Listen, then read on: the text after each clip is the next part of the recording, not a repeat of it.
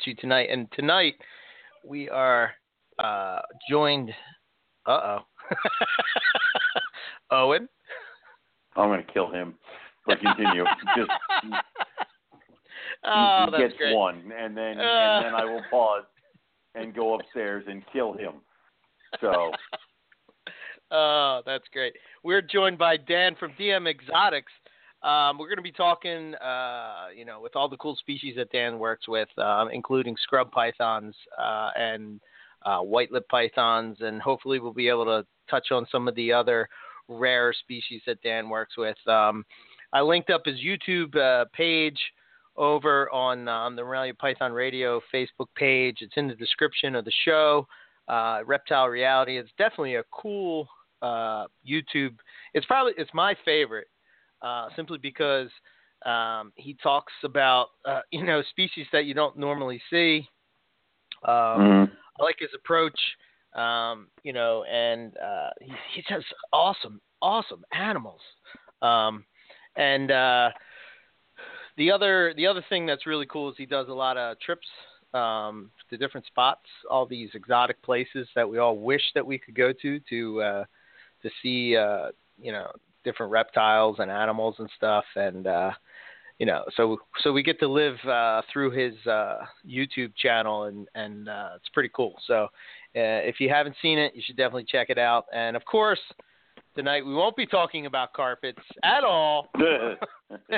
we will only be talking scrubs and white lips heaven, and uh, heaven for fucking bid. Morelia Oh, Python yeah. Radio talks about Morelia. But let's not get into that. yes. Um, but uh, I don't know if there's well, no, there is one thing we have to hit on before we get uh, Dan on here. It's uh, Northwest Go Carpet it. Fest is this Saturday. This Saturday, and um, they got some pretty cool donations uh, uh, from.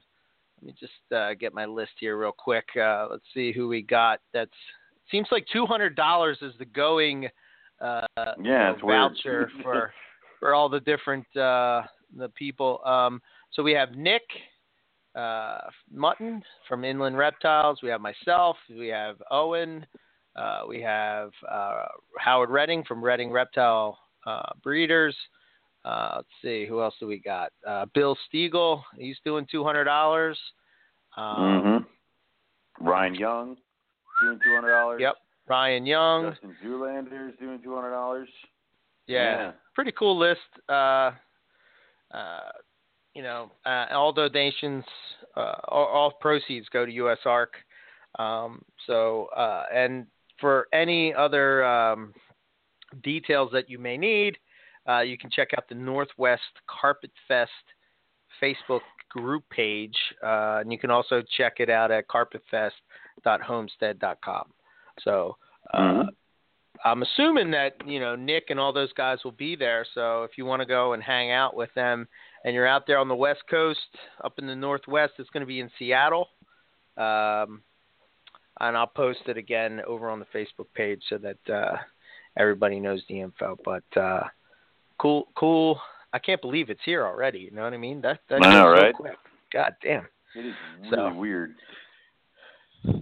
So uh, So, anything else you need to hit on before we get Dan on? Because there's a lot that we want to talk to Dan uh, about. no, dude, I, I let's let's get this thing rolling before we run out of time. So, yeah, it goes quick, man. It goes quick. mhm. Hey, Dan. Welcome back to Morelia Python Radio. Glad to have you. Glad you could come and chat with us. Uh, what's going on? For sure. Yeah, thanks, guys. It's been I had to look it up. It, it was 2012. Was uh, holy it's crap! been a while. Yeah. yeah, I'd say. Wow.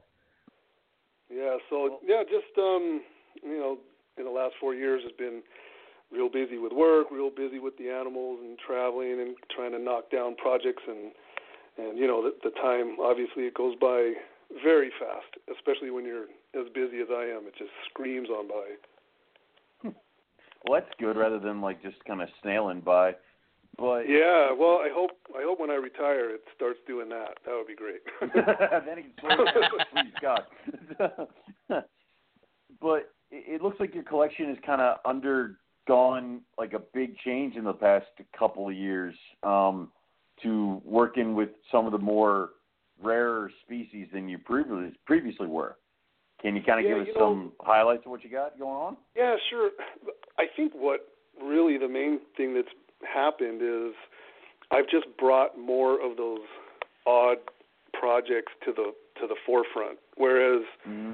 you know, the the whole way that the the whole reptile industry is gone, it's you know, if you didn't work with some of the more popular stuff, you weren't a cool guy and people really didn't want to want to talk to you and, and and mingle with you so much. So I always always from day one I've always had the weird stuff going. It's just that, you know, for so long people didn't appreciate it or they just didn't want to venture out. They didn't want to go into the uncharted territory. They just wanted to stay. You know, I kind of it's like uh, like trading cards. You know, they just they just wanted to continue doing their trading card game. And now with all the changes that have taken place, with you know the changes in the market and everything, now people are starting to not be so afraid to step out and and go, yeah, you know what I I have a pair of Boiga, or I have a pair of this, I have a pair of that, because now it's like everybody seems to be scrambling. Not everybody, but a, a, a huge group of of um, keepers are scrambling to kind of establish themselves in their own little market, and and uh, and hopefully it's genuine, and they finally are acting on their their genuine interest to work with the stuff that they think is really cool, you know. So hopefully that's what's going on. But with me, I've always had that weird stuff. I've just brought it all to the forefront because I, you know, back when we talked before, I didn't have a YouTube channel. watching Mhm. um, a couple of the, couple of the other real popular YouTube guys, and I was just like, you know what? I'm tired of it. I I want to start highlighting all the rest of the stuff that's out there because nobody's doing it, and, and there's so many, so many keepers, especially new hobbyists that they never seen any of this stuff. They don't even know it exists. You know, it's just like kind of a a deli cup world for a lot of those people, and it's not their fault. It's just the, it's it's what they're exposed to, and so I just thought, fine, he- here I come, and so that's been my goal this entire time is just to just push all this stuff out to the forefront and I'm not you know I, I'll admit it I did I was doing ball pythons and all this other stuff just trying to fit in and kind of some I needed something that was going to make me some money and and kind of help help fund all the rest of this stuff but you know in the meantime I'm pouring my heart and soul into all these other projects that most people don't care about so so I just push it all to the forefront yeah you know that's, you that's all I, did. I just brought it out and well, yeah, totally fine. yeah yeah Um, so, so what what's uh, what you got cooking? Like you know, what are you? What are some of the really cool, rare kind of stuff you're pushing to the forefront? Um, well, I don't want to sound like a broken record, but the people that know me, you know, obviously the the giant keeled rat snakes, those Ptyas carinata, have occupied a pretty big portion of my cage space. Uh, scrub pythons, when when I saw the the real big resurgence in interest in those, and and and people really starting to like really taking a serious interest in in them. I, pushed harder as well, and um, you know I started setting up more pairs of different stuff. So I got a, a whole menagerie of scrub pythons. I enjoy green tree pythons, so I've, I've set up a nice little corner of those. And um, Boiga this particular season, I kind of ripped through them real fast with breeding. Like I just I just started knocking down all these breeding accomplishments, and it was like, all right, cool, you know. So uh, the collection got really big and really out of hand, and it still it still is a little bit too big for what I wanted. So I've cut some of the Boiga projects back um, after I've had success with them, and and just kind of a, a being able to put it all on video so people can actually see it, see that I've Mhm. done it, see that it can be done, you know, and, and share the information and put that out there. And but I've been cutting back some of the miscellaneous projects and just kind of trying to trying to focus a little bit. It's better for me. It's better on the animals. Uh, it's better for breeding success. Hopefully, you know, I can I can dedicate more time and and I'm not like really shotgunning it and spreading myself out too thin. Very cool. Very cool. So, um, Positive boy, I guess. So like, so is that why the move was kind of more gearing towards what you're really enjoying rather than doing just what you're supposed to be doing as a reptile breeder? Like yeah, what pretty much. You want to work with? Exactly, exactly. It's just like I always had it, is always there. It was, you know, and I know you guys are going to want to talk about the importing and that, but it, it's Mhm. funny because my suppliers are always like, you know, you you're kind of like a dream come true because everybody's pushing for the same stuff over and over and over again, and then here comes this guy, here comes Dan, and he's he's pushing me to get all the stuff that nobody wants. And so yeah and, and so so you know it was kind of like for them they were like oh this is great because now i got you know all these other guys are pushing for this stuff and then here's dan and he wants Ptyas, you know it was like i think i think he told me that he had never even sent out one Ptyas carinata until he met me and i started sounding like a broken record going come on man you got to do it you got to do it you got to do it. And now it's like you know he just never dreamed that anything like that would ever happen. And then now all the other guys that are always they were the ones pushing for other stuff now they're trying to get in on it. You know what i mean? They're trying to, oh. yeah they're going hey well that's not fair you know you're you're sending all the Ptyas carinata and you know and my suppliers just kind of like you know it was always there for you too but you know dan's really made something of it and he enjoys that I'm putting my heart and soul into it as well and trying to actually get this stuff into the hobby. And so that's Yeah. also a big difference and I I'm really I'm I'm kind of surprised that he really appreciates that that these animals are you know he knows how rare they are and he's putting them in my hands but I'm not just you know taking them to you know a, a Repticon and just throw them in it throwing them in a big tub and trying to flip that sucker as fast as I can. You know, I'm that's Yeah. not what I'm doing. I'm actually trying to make something of this stuff. So, so it's you know things like that. It's just it's it's fun for me. That's what I've always liked to do. So that's that's what I'm doing. Yeah, those Nice. those animals in particular are very impressive. I've ne- I, well, that's a perfect example. I never knew about them until I watched your until I watched your show, and uh, man, they're they're huge. That- Yeah, and you know they, they really are extremely rare um, in the wild. They're rare in the hobby. Um, I don't I don't want to say that they're probably you know endangered or anything like that, but they're just so fast and elusive, and they're just something that you don't you don't see in the wild, and they're Yeah. just. I, I mean, obviously, if they were all over the place, you'd you know you'd see a lot more in the hobby, especially after I kind of created this big big desire, you know, to Hmm. work with. But um, yeah, I I saw my first one in Thailand in 2003. I saw one that was brought out at one of the the snake shows, and I'd never seen one either. I never knew what it was. I took a I took a crappy photo of it as it was being like you know shuffled off the off the stage real fast, and I still at that point didn't even get a name. I had to like do all kinds of research, and I figured out what it was. And this was a huge one that I saw, and I kind of like made it my goal at that point. I was like, I'm getting these. I don't know how many. I don't care how many trips this is going to take me over here, but sooner or later I'm gonna, I'm getting these because this is the craziest thing I ever saw, and so you know obviously I've done that. That's awesome. So, like, w- when you're acquiring a new species that is that rare or that unheard of in, in the hobby or readily available, what, what's your approach to researching that species and then finally getting the animals? Is it wandering through Indo Screaming or is it like using all your connections you got now? You know what? I I think is probably just luck um, that I bumped into enough people to where finally one of them said, "I know exactly what you're talking about, and I, I can I can get those. It's not easy, but I promise you I will try my hardest." And so, you know, so many other people they were just like, "No way," and they just kind of laughed and no, eh, sorry, it's not going to happen.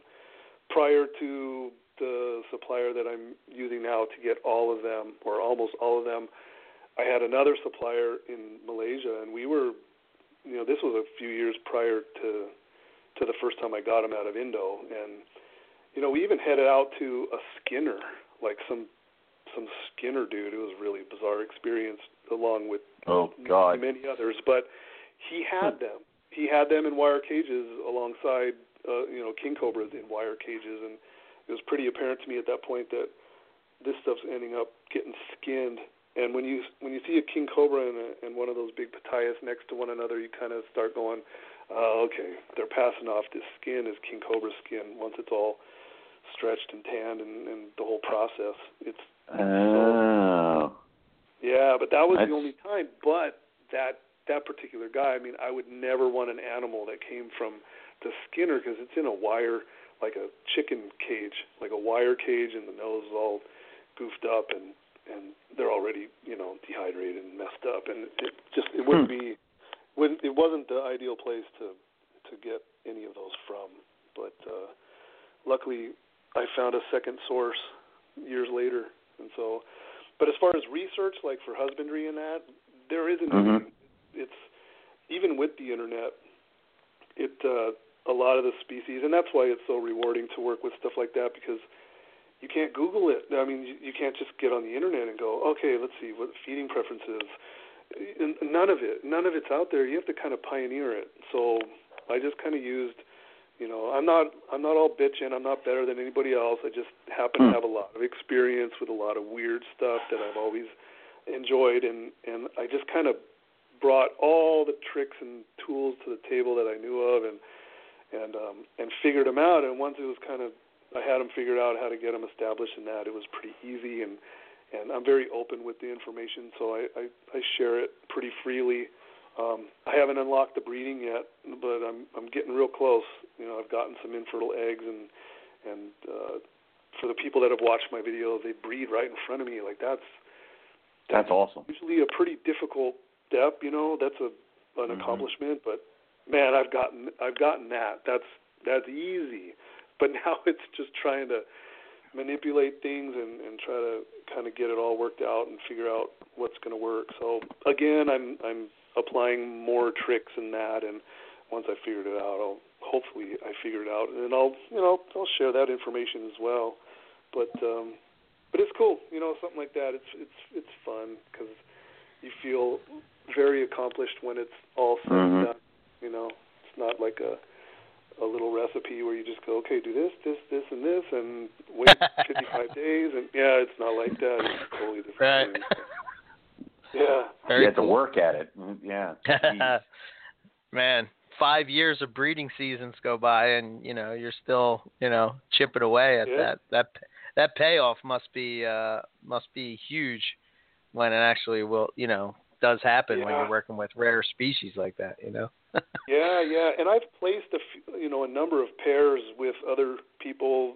A few went to Canada, there's some on the East Coast, and so there's other animals in capable hands as well. So it could very well be that somebody beats me to it because you know, like I said, I'm not all bitching and better than anybody else. Everybody hmm has their own, you know, they bring bring their own uh, experience and whatnot to the table. So it's certainly possible that somebody beats me to it. But but I'm trying. You know, of course, in a perfect world, it, it should be me after all the work that I've done. But the things that I have accomplished by just getting them and getting them here into the United States and establishing them in the hobby, at least for founding stock, you know, that's an accomplishment in and of itself because nobody knows all the things that I've gone through to get to that stage, and it's a pretty.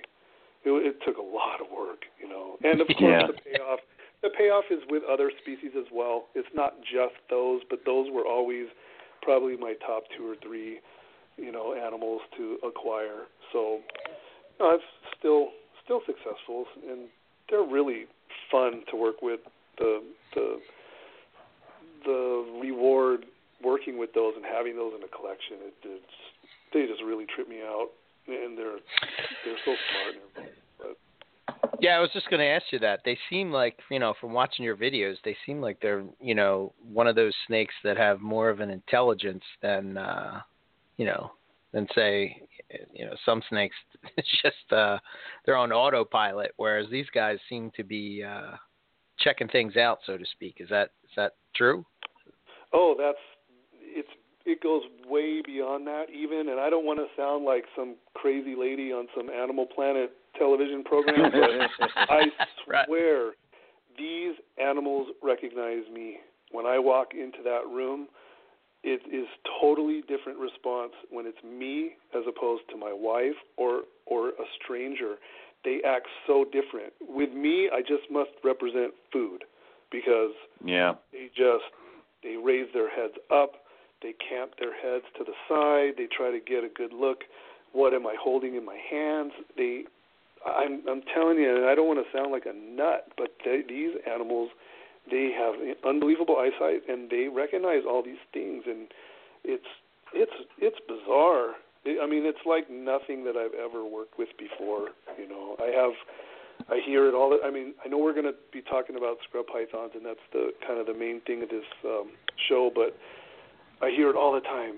Scrub pythons, the most intelligent snake I've ever worked with, you know, and I'm just like, you know, you, yeah, you you haven't experienced what I've experienced yet. It, it's it's really crazy, you know. You once you open up that vision, like extremely acute vision, to where they they see what you're carrying, and they, you know, there's times where I walk into the room and I'll put a box of rodents on the floor. It's the same box every week, you know, and the, the box goes down on the floor, and the snakes up in the top cages, they they're way up high, and they got their nose pressed against the glass, and they're tilting their heads to see what's what's down there in that box.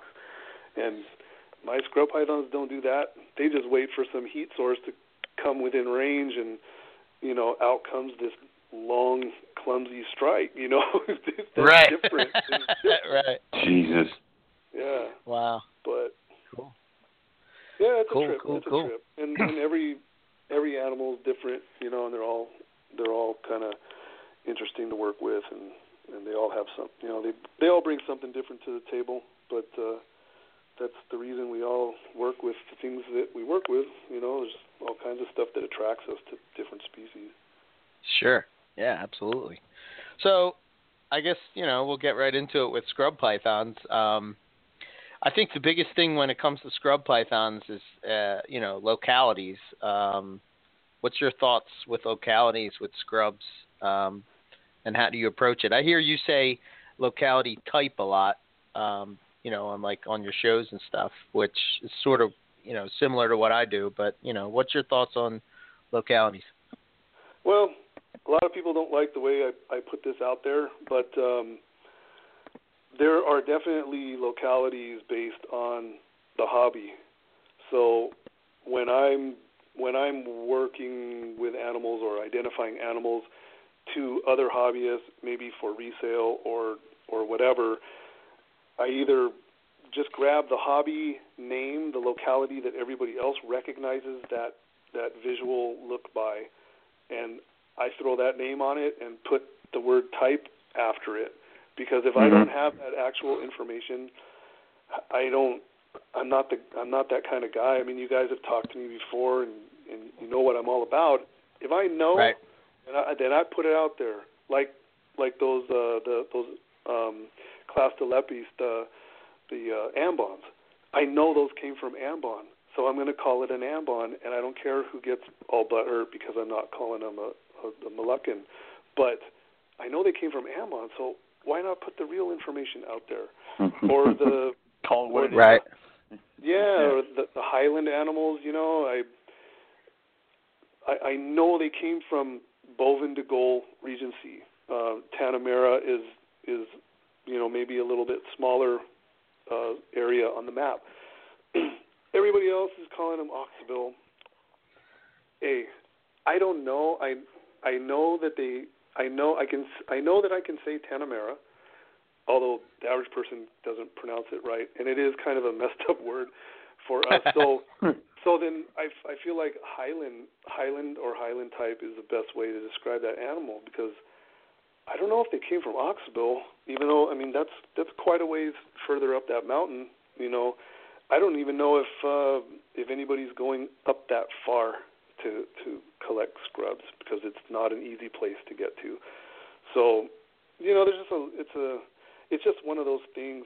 Uh, a lot of times I just let other people they they put their names on my animals and and I'm good with it. Because if I if I right. don't know where it came from, then then go ahead, be my guest, call it whatever you want. You know, it, I know where it's sitting right now, but I, I don't know where where it actually was collected from. And I think that right. there is there's got to be so much stuff that we have wrong.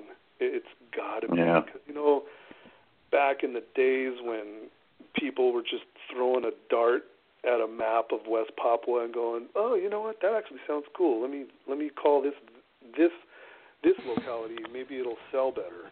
And it's I know that went on, you know, with lots of different stuff, and some of it's probably correct, some of it's incorrect, some of it is just got to be downright deceptful, just because it just because it would sell and it sound sounded more attractive. So I've been to Indonesia. I got a bunch of stamps in my passport.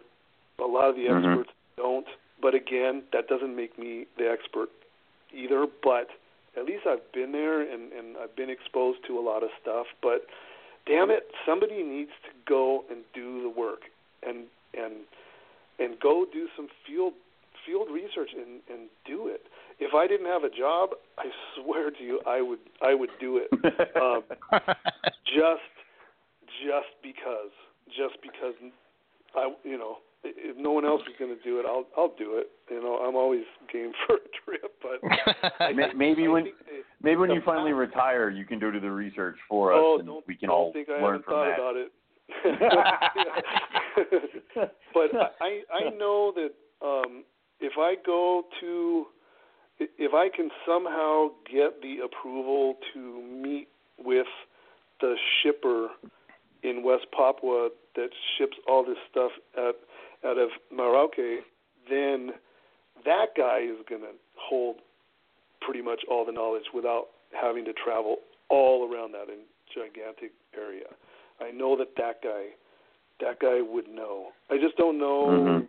how good of an idea or bad of an idea it is for me to go there because all those areas, you know, that some of the areas aren't real foreigner friendly and and, Right. and it would just it would just kind of be, you know, would it be would it be worth it? It would totally be worth it for the 22 year old kid sitting at home on the couch and getting all that information of all this locality stuff. For him, it would be worth it.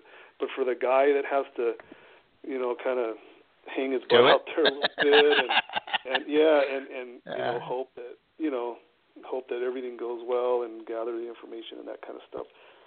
It's a different story, but uh, but yeah, I mean, I'm I'm game. I'd, I'd like to do it. I'd, I'd like to do it. It needs to be done because we're what we're doing is we're picking and choosing from different things. You know, I've seen actual photos taken in the wild of some some of the the different appearances, and I'm like, okay, well this this this photo was taken by a birder in you know Bird's Head Peninsula, you know whatever, and then it's like, okay, well here's a photo. This represents a lot to me, you know, and then Mark O'Shea, he's done lots of extensive travel. He puts up photos. I'm 100% down with him, but then you know, such and such in Florida gets a couple bags, and supposedly they were marked, and it said Jayapura on it. Supposedly, I can't, I can't go with that. You know, I just can't do Yeah. it. yeah. So, so we're really, we're really at a disadvantage. But yeah, it's tough. It's really tough. And and again, I have to kind of, I have to kind of play two sides as well because, you know, what if, uh, what if I had a something from Merauke and then and then also another animal from Jayapura, but the Jayapura looks like Merauke and the Merauke looks like Jayapura, and I put it up for sale and I label it what I know it is, but it doesn't look like that. You know what I mean? And then every Yeah. Mhm. you know, then you start having all these flame wars and that it's not. It's that you're so off. Your locality is wrong, and you know, and it just turns into a mess. So I feel like I speak a couple different languages. If I ask for certain animals from my supplier, there's a lot of different things where I ask for animals by a certain locality, but when they get here, they got to be. I got to switch my language and start talking hobby talk again, just because it kind of makes the world go round.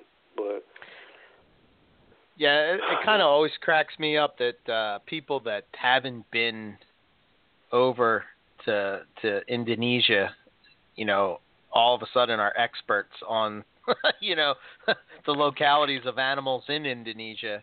Um, you know, I don't know. It just it, it's just crazy sometimes. The, it, it is, and and I'm one of those people. Uh, I don't I don't talk that much. You know, I, I keep to myself a lot of times. I see tons of comments all day long posted. You know, don't think I'm not watching because I, I I read all this crap on social media. I, I you know I, I I part of my job is I have to kind of be on top of things. I want to see who's saying what and who's doing what, and, and you know you, you kind of have to do that, especially when you're in business. But I I bite my tongue all day long. I just I make no comments, but I read it all. And you know my dad always said the empty can rattles the most, and there's a lot of empty cans out there. You know, and I'm not pointing fingers at anybody, but there's a lot of people that do a lot of talking, and yeah, I'm just kind of like, yeah, well, I don't know. I usually start. I start with, all right, show me your passport. right. there, there yeah. you go. Like at least like that. That's that a ends start. it there. Yeah. Yeah. So.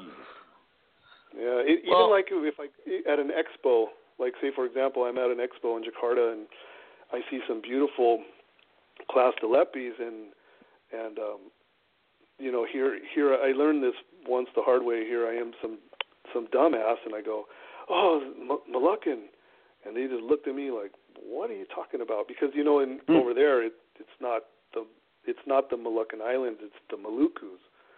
Maluku is that that's what they call it. That's the Indonesian Oh. word for that, from what I understand. And Uh, you know, it's like no, Sur- this is Seram. You know, so you, like Ambon, Ambon is, is like one one small, I believe it's an island, and then Seram is right next to it. So I see this this fantastic clastolepis, and I'm start, you know, I'm calling everything Seram, or at least that's the first word that comes out of my mouth, so I don't sound like an idiot. You know, because Right. I got to talk. Now I'm going back to the to a different way of, you know, like a not a not their language, but I got to talk. I got to get out of the hobby talk. I got now I got to stop Mm. start talking real world stuff, so they can at least identify with what my question is or what I'm asking locality wise. So it's stuff like that. Whew, that must be uh, tough to juggle back and forth between the two worlds. yeah, uh, I mean, Yeah, it is. Uh, it is, but you know what? Um whatever works and and when you really like something, you know, you you, you can really apply yourself and and your brain will absorb all that stuff. You can do all that when you are passionate about something. If it's something Sure. that, you know, you're sitting in class and somebody's forcing you to learn it and you really don't care, it's like uh, you know, your brain doesn't want to yeah. Absolutely. So, would it be fair to say that you know scrubs would fall into the same type of um, taxonomy as, say, um, like chondros with northern and southern, uh, them being two different species? Do you do you share that idea, or Um, I don't know. Uh, I I can tell you locality wise when I'm like kind of pondering what's going on with all the different stuff. I do I do feel like a lot of the barnecks would be considered more of a northern type because at least hmm at least based on the information that I get, the Barnecks seem to be mostly all from the north, Sorong and, and, and Jayapura and all that. Like they're all they're all up there. And then when you move down to the south, um, below that mountain line, you know, then then I'm seeing more of the the southern type. You know, it actually, well, in the hobby we call them southern, so the Merauke type. right? But they're, but I'm also seeing lots of variability, even among those. So, Really? but they're but they're not Barnex. They're definitely not what what we call barnecks. Coming from those areas. Those are always, and and I tell you, this year I've seen more aberrant things than I've ever seen in my life, and I've actually received more more babies this year than than I've ever seen also. And so I'm you know stripes and patternless and and just all kinds of weird stuff, you know, weird aberrancies and things. And um but I think that when you when you throw a barnick into that mix, a barnick is a barnick, very very distinct, and then all the other Mhm. stuff uh, seems like kind of a hodgepodge of that. Right. Then and then the Tanah Merahs or what I call the Highland types. I feel at least this is the way my brain and I'm not basing this off of any kind of field research, but the way my brain kind of interprets it interprets it is that as you work your way up that mountain from the south, you know, from the south side and possibly even from the north side, but from the collect the collection information that I have is is or would be or could be that as you work your way up that mountain, you start getting the those Oksibil type traits where you start getting all those ventral those yellow ventral markings and all that kind of stuff. And some of it is kind of subtle, some of it is pretty intense. That could easily just be differences among you know individuals where you know some will be high yellow, some will be low yellow, or it could be an altitude thing. You know, the higher you go, the more Yeah. more yellow they are. I don't know, and I'm just basing basing a lot of that off of like the old photos that I've seen of like of Oksibil animals from like a long time ago, like the super super gold, really gold animals. It- You know, I'm hoping that those photos were were depicted correctly. Um, Mhm. it would be it would be you know cool if that if that did hold true but i could be wrong too but that's just kind of the way the way that i kind of interpret and all the information that i've gathered and talking to my supplier and and talking to other people and kind of putting it all together and it's kind of the way that i that i have it all figured out but it's just one dude's opinion so i, I couldn't say for sure you know But it's an Yeah. informed opinion. It's not like you just decided one day to think like this. You're like looking at evidence. Dan didn't just wake up today and goes, you know what? I'm going to rename everything. So it's like it's an informed opinion, and it makes a lot of sense. So Yeah, I, I agree with you, but still, I don't feel comfortable basing, you know, putting. I don't feel comfortable like putting that out there as fact, even though Right. it's sort of based on facts, and then also kind of filling the gaps with my own interpretation. It's still not 100% fact, you know. yeah, But it's my informed opinion, but I have no idea. I don't know. And there's so many people that have really strong opinions on all this stuff, and hence I keep my mouth shut and just kind of stay quiet until a couple dudes like you ask me about it, and then I talk about it. Other than that, I just keep my mouth shut. I don't want to be the empty can. Right. yes. yeah. Makes sense. Man, it does. So, with all that being said, you know, when you're going to go and put a breeding project together for scrub pythons, I mean, eh, you know, how do you well, how do you go about do you do you look at just the phenotype of the animal or you just you know, you go by okay, I know this locality, you know, is is this, you know, from the supplier, I put this wait till another animal comes along that looks like this or is from the same area. Um, I What's your thoughts I on that? I figure you you can't go wrong with matching like animals because Hmm. somebody could could leave tomorrow and do three months of field work and photograph and videotape the whole thing. It's all 100% cataloged, and if you put two like animals together, you will get the actual locality, and then you can proudly say that this pair is this because you Right. matched up you know you matched up two almost exact animals or at least obvious animals that are you know coming out of the same location based on their appearance you can't go wrong with that Yeah. but if you if you you know if you grab some some cool looking whatever and another cool looking whatever just because somebody you know told you at an expo that they were both collected from wherever but they look different you know it's like well, Yeah. you know someday you know you may be proven wrong and that you you know you sort of hybridize hybridize the localities with each other or whatever but I just go with like animals I mean that makes sense to me at least at least you're you're breeding like animals and hopefully someday somebody does the work and you find out exactly what you what you put together Yeah, Yeah. I I would agree that that makes sense. You know, um, I mean, I I would think that that animals that look the same are at least from this area somewhat close to each other. You know, the reason I asked that question is because you have, you know, on one of your videos, and I shared the picture over on our uh, on the chat that we're in. Um, you have this crazy looking um, super busy pattern scrub that I, I think you said in the video that you may have thought was a highland animal, but you changed your mind.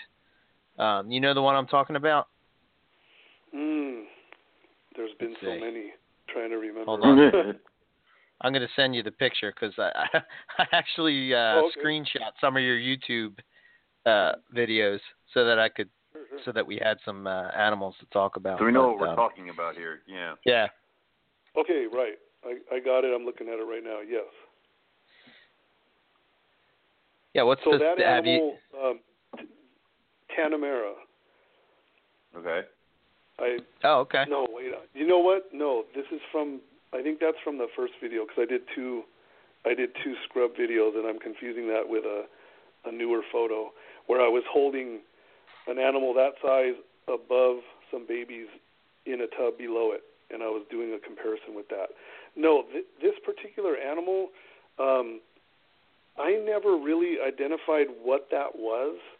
Um, I know who I know who bought it. I no longer own it. I know I know who bought it, and it's turned really gold, and it's it's really gotten nice looking.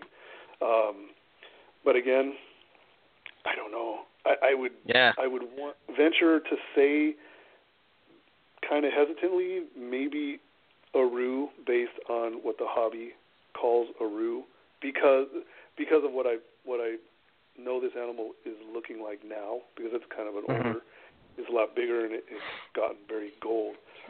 But um, yeah, it was back back at around that that time.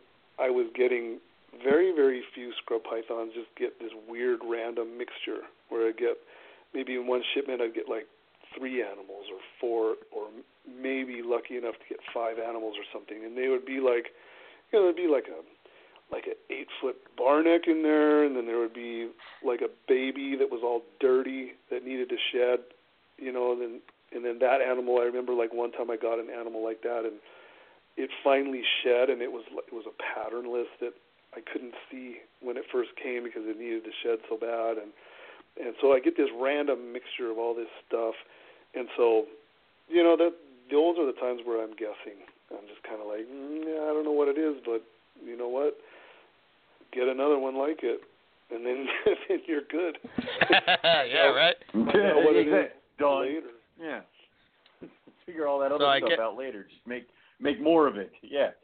So. Yeah, yeah, exactly. And you know, I posted like um this weekend. I posted that album of all those youngsters. Um, Mhm. The var- the variability, it's insane. I mean, hmm uh, there's so many different looking animals, but I've seen so many now where I'm starting to pick up on certain traits, where I'm kind of like, okay, this this is this has the same traits as this, so I'm gonna I'm gonna say that these are from the same locality, and I and I can play that game, but the the it the range is incredible, whether it's color, pattern, you know, all of it. It's just really crazy to me. I never even, Yeah. I, you know, and, and then now I'm getting a, a real trained eye, where I can like grab a little. You know, I've had people tell me, "Oh, well, yeah, that that's a those it's a great little red red neo is a great little red baby, but you know, that pattern may not stay, or the pattern will come in more, and it's like, no, dude, I've I've seen I've seen so many now where I can like I can I know like how what light that I need to do. Like my light inside my my snake room is terrible. It it for some reason erases all those yellow ventral markings on all my animals. So I've learned that if I want to see if there's any of those little yellow ventral marks, I have to go outside and put them in the sun. And so ah. I, I walk out. I just walk outside into some natural light, and it's like, wow, that's there they are. not there with this stupid light that I have in my in one of my work areas. So uh, I can usually pick up on them when they're super tiny, uh, and sometimes they don't come in until later. Um, but the the patterns and things, I'm getting real good at at seeing stuff that's kind of like not there, because it comes in later. I've seen so much grow up now, where I'm kind of like, mm, this is this is good stuff. I know exactly what this is. This I'm marking this box right now, you know, and just hmm. wait and and and watch it grow up. But the one thing that I can't do on a lot of this stuff is write a truly accurate locality name on that box. Right. I can put on the box, oh. you know, put a star on it, write Highland on there because I see the little yellow, you know, ventral markings in that, and but sometimes I can put the locality on there if I have that information, and sometimes I can't. I just have to kind of lump it all up and go, well, I'm gonna have to go Merauke on that one, you know, because right. I've not seen the traits. That, yeah, because I because I'm not seeing the traits that that I I should be seeing with the stuff that I know for a fact came out of Tanah Merah. So I'm kind of like I'm sort of building building a, a loose, you know, I don't want to say database because I haven't put it into a computer. It's sort of just in my brain, but but I'm building the information and I'm sort of I'm, I'm acquiring it, I'm building more and more and kind of reinforcing things. So it's kind of it's kind of cool. I mean, I'm very I'm in a very fortunate situation where I'm able to see so many. Um, yeah. And I know you guys want to also talk about the quota, um, mm. but I I seem to have just about consumed like the whole quota. for oh, really? Yeah, I, I this year for some reason, you know, sometimes when you when you push hard, you know, all of a sudden the the floodgates break open, and so I've gotten a lot of scrub pythons this year. Easily, I'm gonna this I'm gonna go out on a limb. Got to be way more than anybody else in the world outside of Indonesia. I've gotten a big amount, you know, eh, compared wow. to uh, compared to the average year where I may get 12 or 13 or 14. You know, all of a sudden mm-hmm. this year I've I mean, you've seen how many albums of animals that I've been able to yeah. put up, and so yeah, yeah, it's been it's been insane. Never, I, I, never with an import like when you're when you're ordering from overseas. Never say, "We'll take all."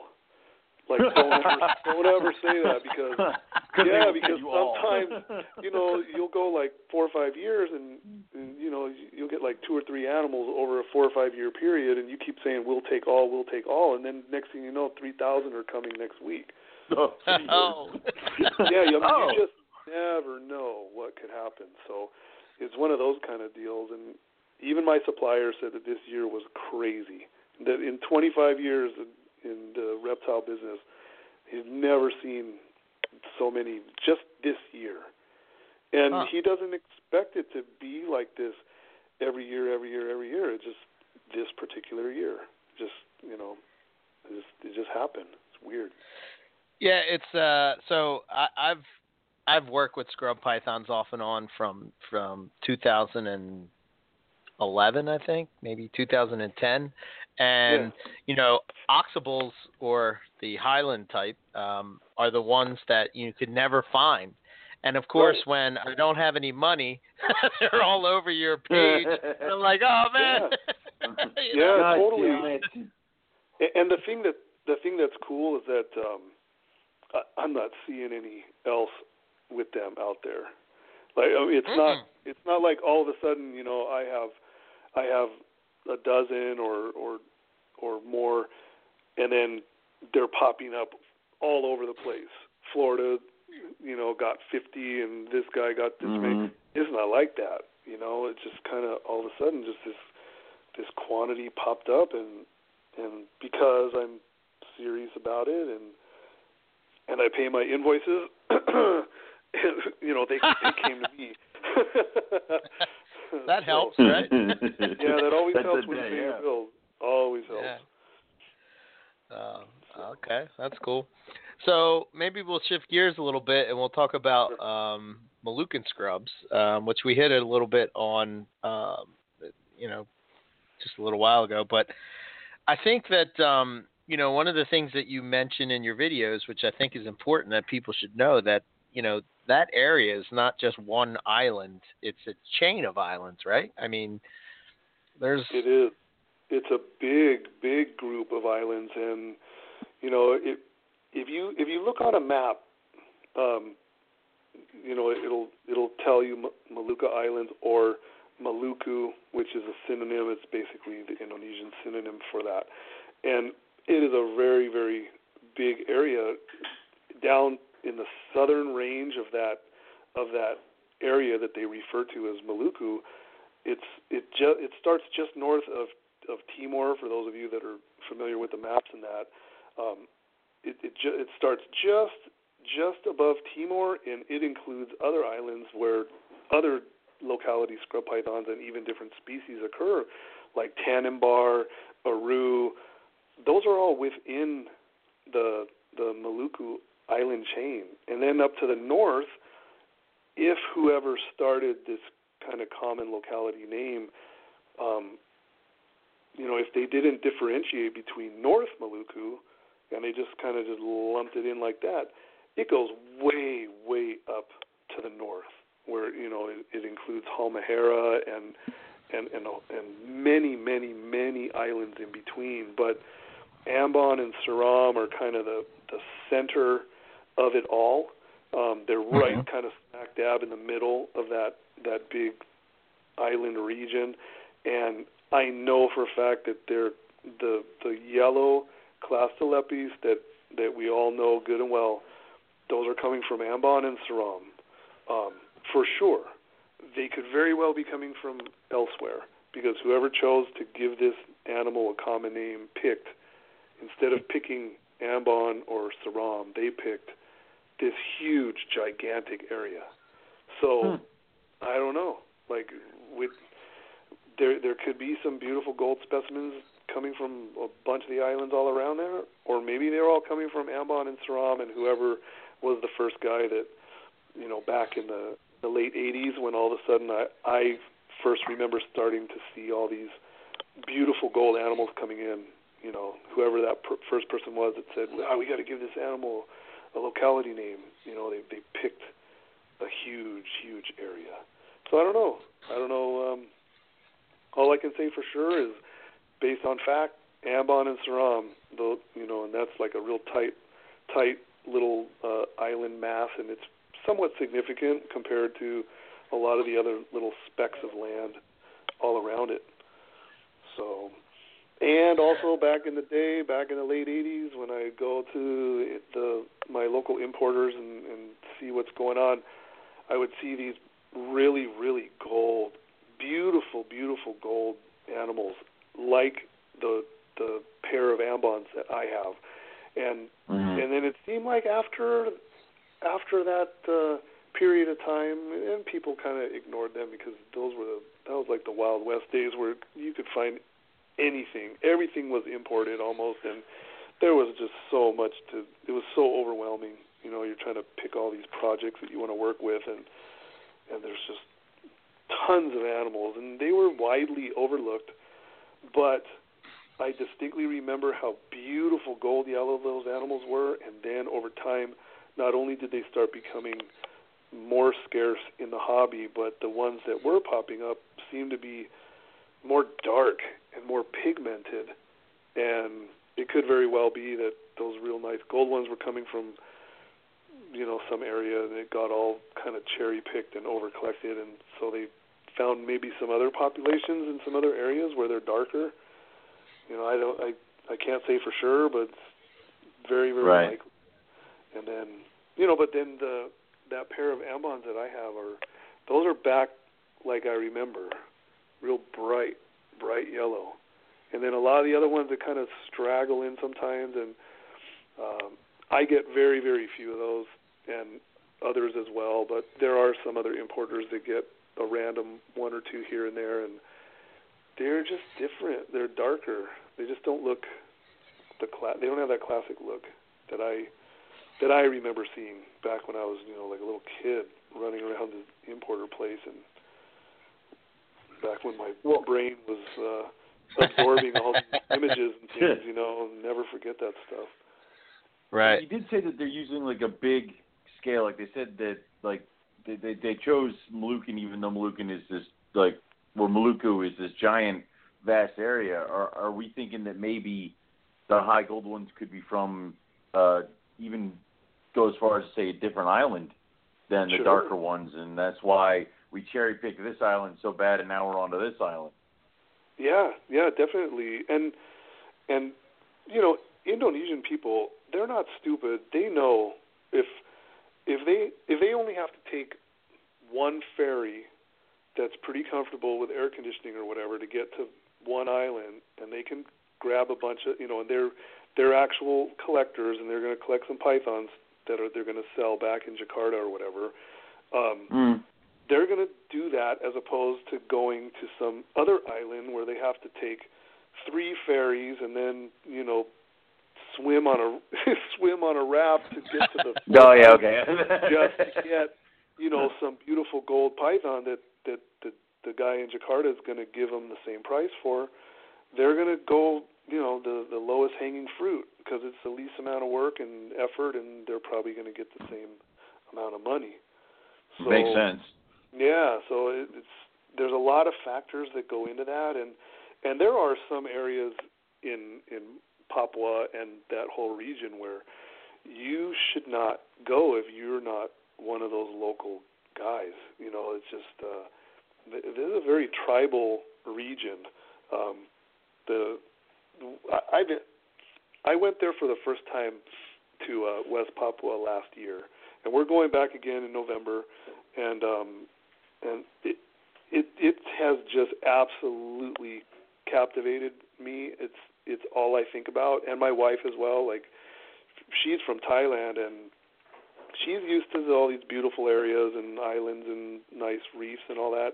But there is something mm-hmm. about Raja Ampat and West Papua and all these these reefs and the the sea and even the people have just won us over. The the whole thing has left such a deep impression with us that we just can't wait to get back there. But um, you know the the guide that that we are using, you know, oh, there's always that thing where they say these people are very peaceful, very generous, very respectful, honest, and, and all the attributes that you know you, that are very admirable.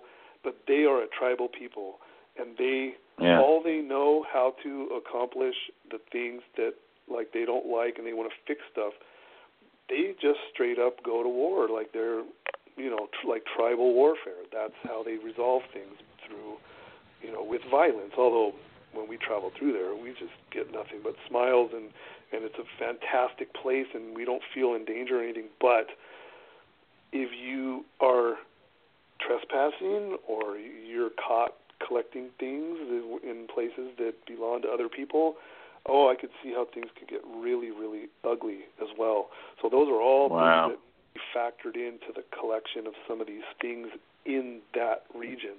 That's just kind of how it it goes down over there. So you have to be careful. There's a lot of real dangerous places where, you know, you you could get robbed, you could, you know, or worse, or or you know, who knows what could happen. But um, it's an awesome right. place. And I know it's get a little, getting a little bit off the topic, but I did want to talk about it. Is you know that area you have the Lydekker's line, you know, where where you have Australia to the south, and then you have you have West Papua and Papua New Guinea, and you have all this fauna that you know over all these years it kind of it you know things were were connected at one point, and you have all these animals that that evolved kind of together, and and they're still finding things that kind of don't really belong where they're where you know they're supposed to. Where you, you're seeing Australian animals, you know, living naturally in, in Papua, and Right. it's just a really really interesting area. And you know, you guys are carpet dudes, and and you know all about it. It's just really really a crazy place. It's so interesting to me. I'm I can't stop thinking about it. I it's really a crazy part of the world. It it it almost seems like it's like um like if you were to uh, imagine prehistoric times, you know what I mean? Like Oh yeah, Mhm. yeah, yeah. that's, even that's what comes to mind. even even the people, even even the people, you know, and uh, it's when you when you see those people, you're you're looking. I mean, they're more like a like an Aboriginal people, but but you're you're you know you're not looking around and you're not going, oh look, that guy has blonde hair and that one has blue eyes and that one's this and that one like they're they're just a very ethnic, strong ethnic looking people, and they've you know you they've been there since the very beginning, and and even that is a real trip for me. You know, just to Sure. very very primitive people. The, the way they, you know, there's no resorts. The way they live, and you know, you're jumping. You you got to go from one one place to your next destination, and you're in like a, you're in an actual dugout canoe. You know, like a tr- tree. You know, and it's just, yeah, it's it's really a trip. But as you go through there, you know, you're going down these little rivers and tributaries. You know, there's there's big saltwater crocodiles, and and you just your mind just runs wild. Like what what could possibly like what what this jungle could possibly hold? It there's got to be so many things that are still out there.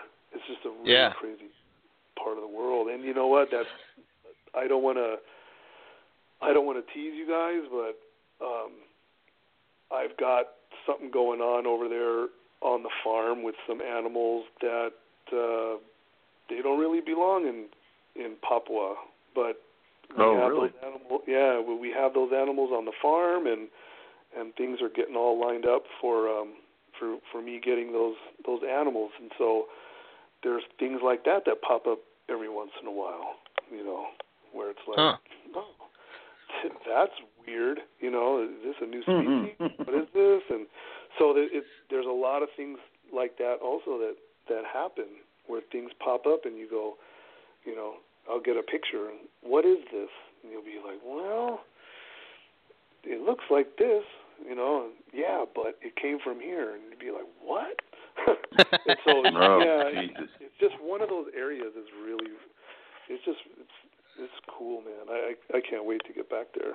I, I I if I was retired, I would spend a lot of time. First, I would knock it knock out all that scrub locality crap. I would Awesome. have all that stuff done. Yeah, yeah, yeah, and then and then I would just continue on and, and go all throughout that region. It's really interesting. Well, well, we yeah, have a plan. yeah, I mean, right. It's great. Um, you definitely. Uh, I'm just going to tell the listeners again that um, you did quite a. Uh, you did a few episodes on um, on your trip there, right? And uh, it's it's some pretty cool footage uh, of just the uh, just the area and just get a feel for what it's like. Um, again, we live through you. yeah, vicariously. yeah. Yeah, it's it's you know I'm not the ultimate field herper by any means, but um, there's a lot also. For example, when I when I'm planning this trip and I'm communicating with my guide and I want to see snakes and what you want to see what and you know most of the people go into this world class diving destination and a lot of this other stuff is completely overlooked and the people are like snakes like whoa you know, are are you crazy? And you know, so there's a lot of that stuff going on too. So um, there's there's a number of tourists that go over there, but you know, they're maybe they're the smarter ones. You know, they're they're spending their days scuba diving, and and I'm like, you know, I'm running through the jungle and stuff. But what what time of the year is the best time? That particular trip that we did, um, it, it was more of a the dry season. Um, uh huh. maybe that was not the time of the year, but I did bump into a lot of different people that I communicated with through an interpreter, and those people I showed them. I had a lot of photos on my on my phone, so I was showing them pictures of, you know, of course I, I didn't do that ahead of time. I had pictures of scrub pythons on my phone, obviously, because in different th- green tree pythons and a lot of stuff from that region because I specialize in in those types of animals, but I I just happen to have a lot of those pictures on my phone. So I started flipping through them. I'm showing these guys, what about this? What about this? What about this? And they were keying up on all of them. You know, they were like, oh yeah, you know, and they had their own word for them and stuff. But they would tell me, oh yeah, those I've seen those before. You know, and I'm showing them pictures of scrubs and green tree pythons and retics and all these different things, and they were they were keying up and identifying on all that stuff. It's just after all the the bunch of you know hours that we spent. We didn't find a whole heck of a lot snake snake wise, but I don't care because I'm I'm just sharing my trip. You know, I didn't bring snakes and bags in my backpack like a lot of the the real fake shows and stuff do. Also, mm, no, so it's just throw them out know, there. Yeah, I, I call Look it reptile found. reality. yeah, it's reptile reality for a reason because that's it's that's this is the reality. When you see this, it's not going to be some fabricated show. It's going to be just us having our trip, you know, and Right. we like the same stuff that you guys like, and if we find it, it'll be there, and if if we don't find it, then you're going to see me, you know, all sad on my on my videos. But yeah, but still, I mean, you can learn. You can learn from just seeing the environment. I mean, there's not many videos of seeing just the environment. Um, I know it would be much better for you if you found the snakes that you were looking for, but you know, yeah, Um, definitely. uh, but um, what about um, so? What about Highland scrubs? Um, you know, one of the things uh, you know I was thinking is, do you see any difference between the animals that are collected uh, farther north than the snakes that say collected at you know the base of the mountain type of deal? Um, do you see anything that stands out? That information I don't have because I don't know which animals came from where. Like I, Okay. I have Ah. like the, the general region, but I don't I don't have it pinpointed all the way to where you know the, the animals in this bag came from up here and these came from down there. The best information that I've been able to get is that the collection route from up there is basically done um, by a river. That's the information that I've gotten. So a lot of the animals are going, um, being collected along the way um, by a river to a certain extent, and then, um, and then from there it's it's just goes by land. But I can only imagine that animals are are being collected from various locals along the way. Some animals are coming from a little further out. Some animals are coming from closer to the the collection route. So it it gets really convoluted at that point, which animals came from where. So the best the best that I can get is like from my supplier. Like he'll he'll mark the bags because he'll have the information, but it's only based on like a certain region. But it's not it won't be pinpointed all the way to like collection data to where it's like oh these animals came from you know two point Gotcha. Kilometers from yeah it's not it's not pinpointed like that Gotcha. So it's just all Highland type animals. yeah And- and, and, that, that's why I throw that word at the end Highland type Right. know, and I'll put and, and I'll put that locality in there because I know the animals that came from that particular locality but it's a big area it's a very Mhm. big area and and not only is it kind of far reaching but the collection of those animals could go further outside of those areas also just because you know they they get hand carried from here to there and then they get passed off and and you know the the animals could travel quite a distance Right. Sure. so, Yeah, uh, you know the other one that I think of is that uh, I'm, I'm assuming you still have this one, that patternless uh, Highland type. What what's the story Yeah. with that Mhm. one? uh the baby one you're talking about or the big one? I have The big one. the big one. Yeah i still have Yeah. him he's i just did some cleaning over the weekend and i had him out and thankfully he's still really cool uh, real mellow to handle. And uh I actually was meaning to do a video this weekend just to kind of keep people current, and let people know I'm still alive, and I was just going to pull out some random, just some random things, you know, just to kind of keep my subscribers satisfied and try to get some new people on board. Um, I didn't get around to it. I'm probably going to do it this weekend, but he was one of the guy, one of the ones I was going to pull out because I I think he's a bit bigger than he was last time I threw up any uh, photos. Definitely bigger, I think, than the video because the video was a little bit older. But uh, okay, yeah, I still I still have him. He um, he's getting up there a little bit age wise because man, I think I've had that guy for I'm gonna say about four or five years now, and he was already about seven feet when I got him.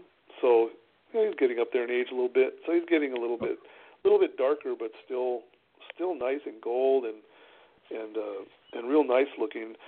The reason I asked baby or adult because I have another animal that is a patternless Highland that has lots of gold coming in. Um, and it's really? one of the little ones. Yeah, so I have that one stashed to the side. The gold with my with the naked eye you can really see it and you walk it out into the sun and, and you can really see big wide swaths of gold that go way up the sides, almost to the back. So that animal is, I, I'm just, I'm just sitting on it, just watching it change over time because it's, it's really interesting for me to see what these guys do as the, as the little rose maroon color starts to, you know, that little neo neonate color starts to fade away, and then the, the true colors start coming on. So it's really right. interesting for me to watch a lot of these change, and that one's kind of a one of a kind that I'm sort of, I'm sort of just watching intently every time it sheds. You know, I gotta, I, I, it, it's it's not a tame animal by any means, but um, every time it sheds, you know, I got to reach in there and run outside into the light and go, oh, let me see this yellow, you know, and, and it, it keeps on. Yeah, it keeps coming on stronger, so it's it's it's pretty interesting awesome. to watch that change. Yeah, it's cool. Cool. Another one that I saw pop up in your videos was the one where it has sort of like the patterns missing from the like the the half the bottom half of it. You remember that one? I have a picture of that too. If you you yeah, don't. you know what? Send it to me. I I I see that somewhat. um I have animals that are kind of patternless the front half, and then Uh-huh. some of the barneck types that I that I hatched, um, and and other people's uh, barnecks as well. A lot of times they'll fade out towards the back end. Let's see which one is that.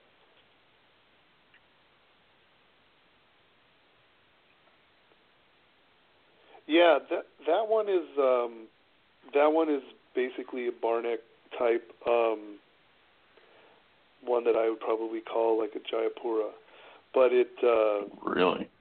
yeah, but it uh yeah, just towards the back end it just fades out. And that I do see that from time to time. And the opposite, Mhm. like I said, a lot of times the the front half will be kind of washed out.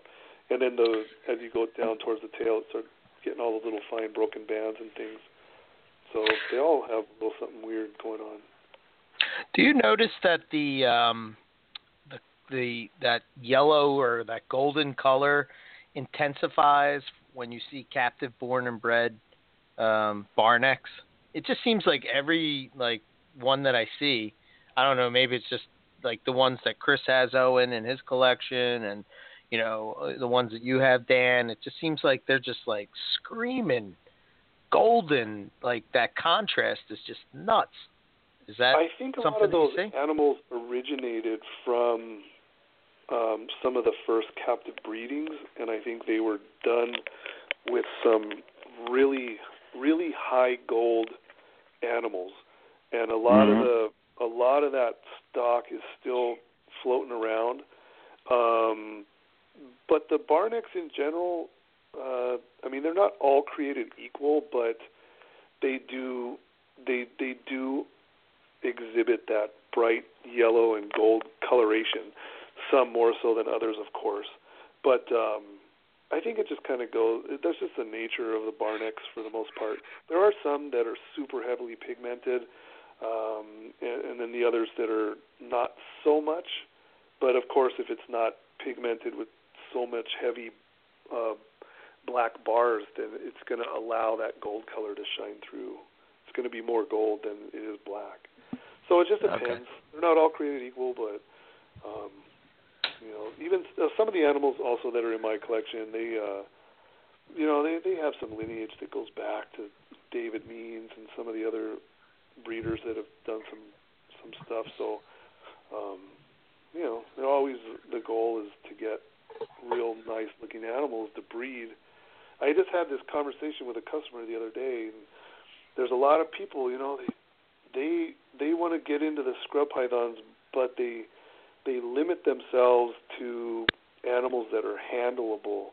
So they right. you know they want me to like go go sift through a bunch of babies and and they they See want me to find animals that are that are more mellow. And there are animals that are more mellow, but you know I try to also kind of tell those people is your goal to breed these, you know, and the answer almost nine times out of ten is yes.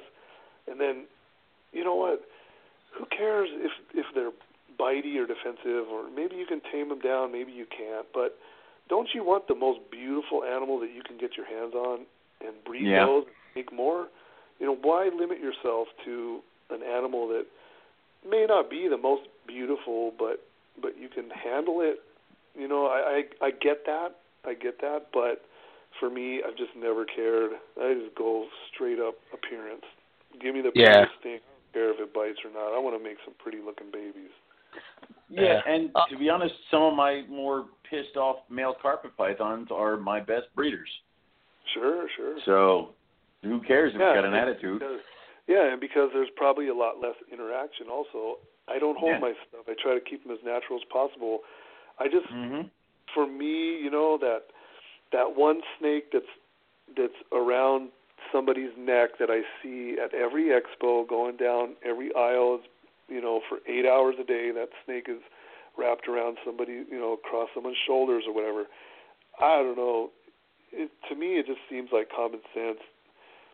You throw that animal with a ma- with a female and it's like uh, I don't know. I'd rather have the animal that never gets held I'd rather Yeah. introduce that animal to the female because he's got nothing to he's had nothing to think about but this one But thing, with you know? You know what this I mean? is his moment. So, yeah. yeah, I just try to I try to leave my animals as as natural as possible. Yeah, I would agree. Do you think though that you know, w- you know, you might see something similar to what happens with well, a lot of captive born and bred animals seem to chill out a bit. You know, um, do you think that that will happen with scrubs eventually once they're bred You know, more readily? I know what you're talking about. Um, you know, I experienced that as you know, I had I had a I got a wild caught retic when I was about 15 years old, and then you know all the way throughout all the years where all of a sudden you know, oh this new tiger retic morph, the animals seem to all be like very docile. It it like goes hand in hand with this trade, and and it was kind of true, you know, and and I was like, wow, this is really cool. And then Uh huh. and then beyond that, as the the breedings continue and you see more and more like really docile animals, I just, I mean, I'm with you on that with the retics because we kind of all saw it happen, but Mhm. I don't know if scrub pythons are going to go that same route because they just seem like they're just too overly sensitive to heat and movement and and all those like external cues just seem Uh-huh. like it's just that like they're just overly sensitive to that stuff and so i don't i don't know like i just don't know if it's if it's if it's physically possible i mean Gotcha. as I've been working and and getting more and more scrub pythons, there's a lot of very docile animals that just straight wild caught animals that are already like five, six, seven feet. Some of them are super docile, and some of them are not, and it's just kind of on an individual level. So I don't know. I just I try to sort of describe those animals as you know just very individual. I've had Mhm. clutches that I've hatched where some of the animals were like almost scary, timid, like docile animals, and to the point where you're going, "Geez, I hope this thing eats," because Right. it's not trying to bite me, but all the others Mhm. are. All the others are like little heat-seeking missiles, and I have like I have zero concerns about them feeding, but the real docile ones I always a little bit concerned. So it's just a, I think it's more of an individual basis. I don't know Right. if somehow those I don't know. I'm not I'm not really sure. I, I I'm a little bit hesitant to buy into that. Just Okay. because you know, like if you if you compare the the the labial pits on a retic to those on a scrub, like, there's a huge difference. Oh yeah.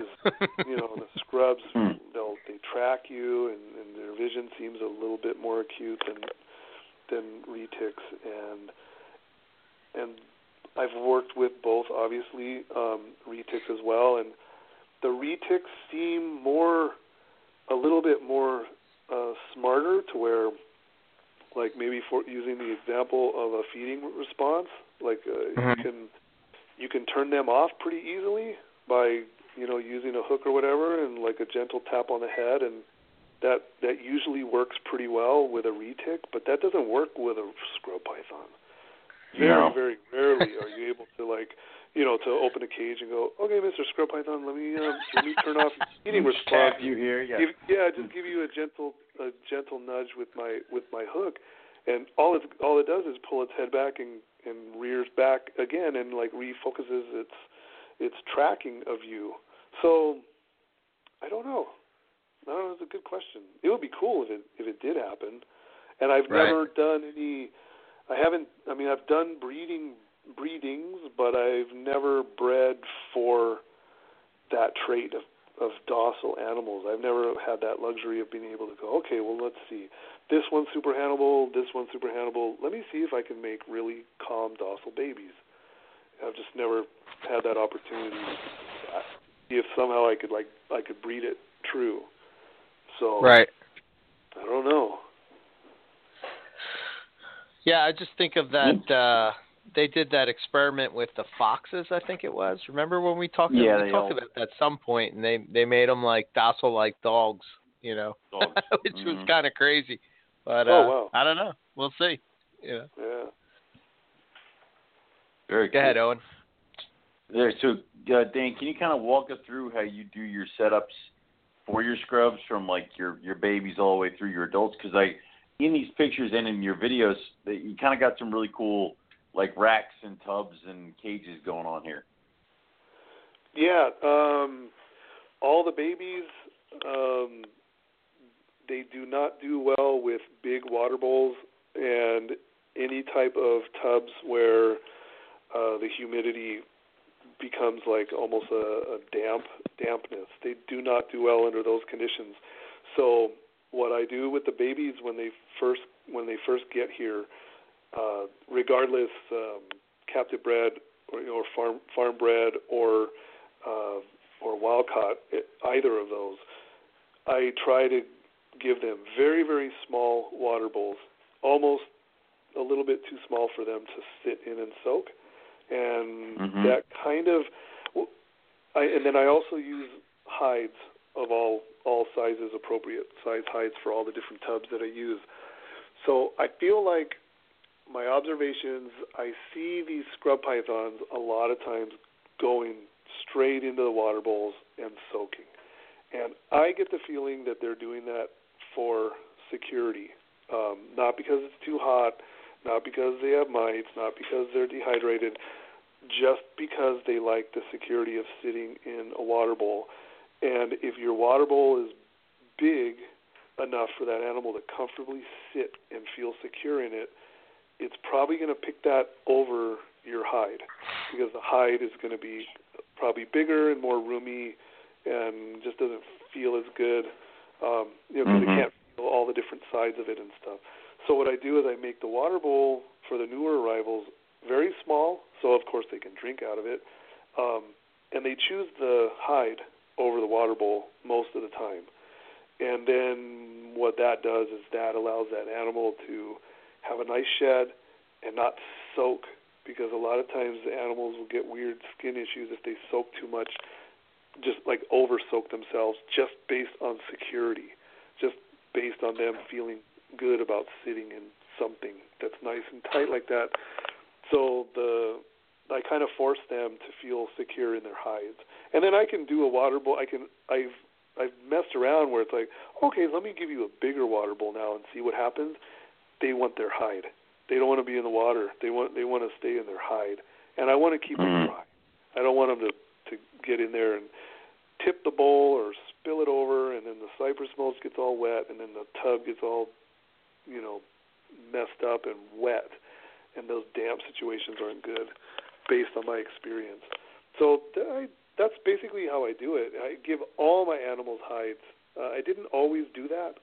Uh, I've mm-hmm. uh, over the last few years, I've come to realize that hides are extremely important to everything that I have. So, and I and I deal with a lot of wild caught animals, and uh, and I give everything hides, and it seems like I that fixes so many problems. Just the animals don't stress; they you know, they feed straight out the little opening of their hides, um, and they get real confident in their enclosure, and they they stop going through any kind of stress routine, and they just get real. Like I want to use the word confident because that's kind of what I see.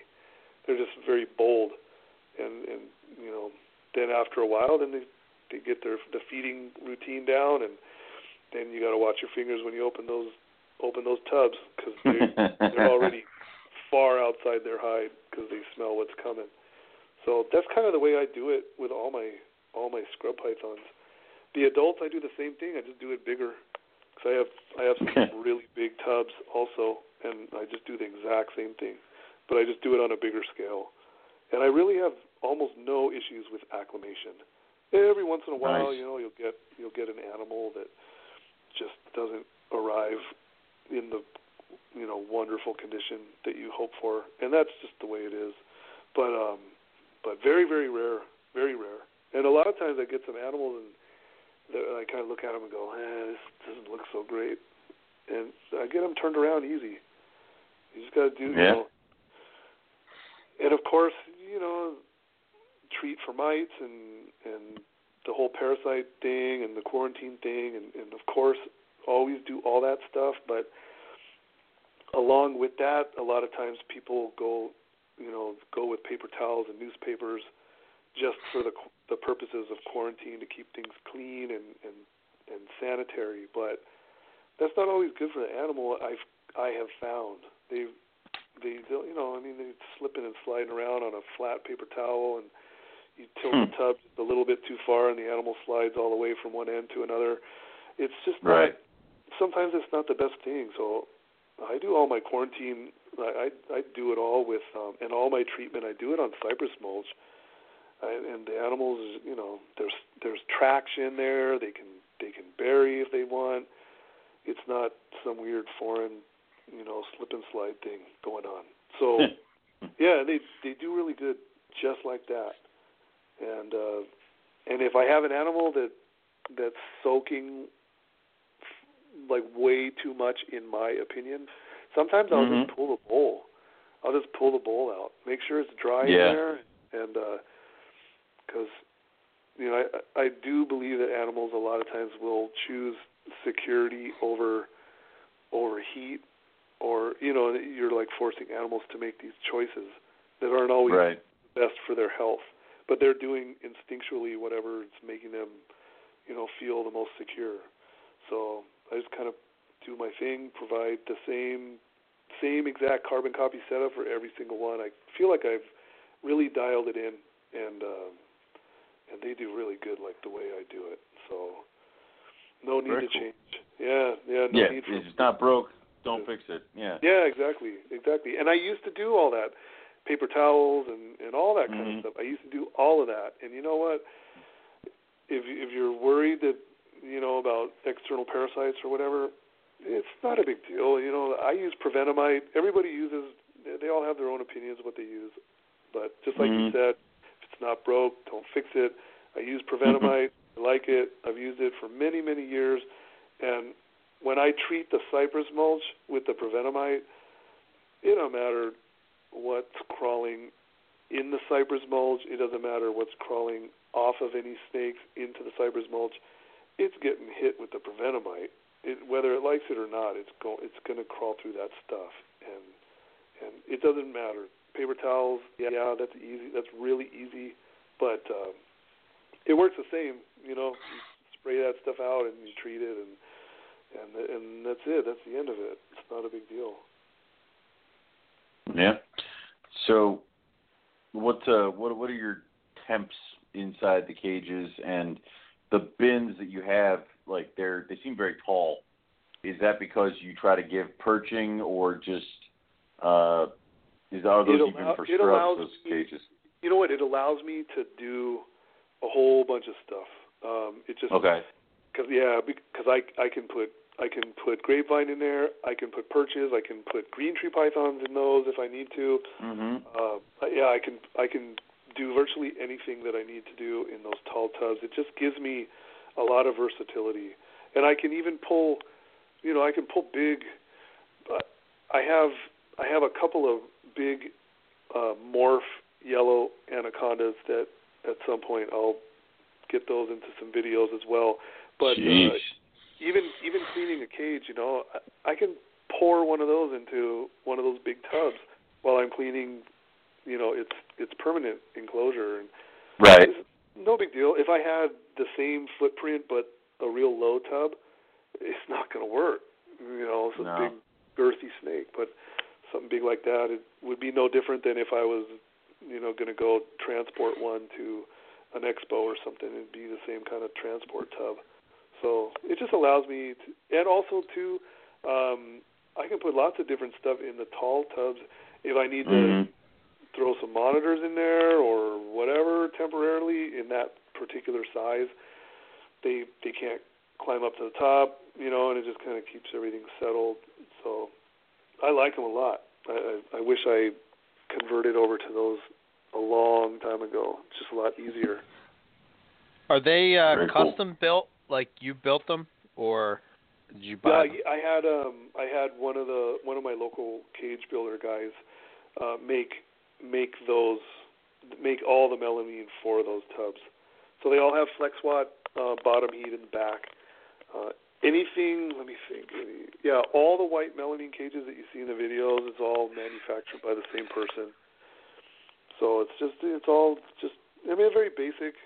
It's that old like Sanmar concept from way back in the day where it's just uh, white melamine with FlexWatt ran on the bottom and the back. The Right. bottom heat though, I don't really like the back heat stuff.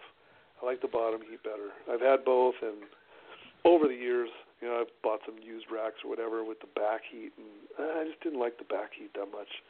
I prefer the Yeah. bottom. heat. I think it's better for digestion and stuff. So what do you have them set at? Like uh, high 80s kind of deal, or Yeah, yeah, yeah. Up, Okay. Upper 80s. Um, usually about 88 is where I'll go. In the winter time, sometimes I'll bump it up just a tad uh, because the ambient will drop down kind of cool. And then uh, in the summer, like right now, we're kind of starting to cool off from the summer, but I have the temperatures uh, toned back just a little bit, probably more like 87, just because the ambient inside the room is always kind of kind of warm anyway.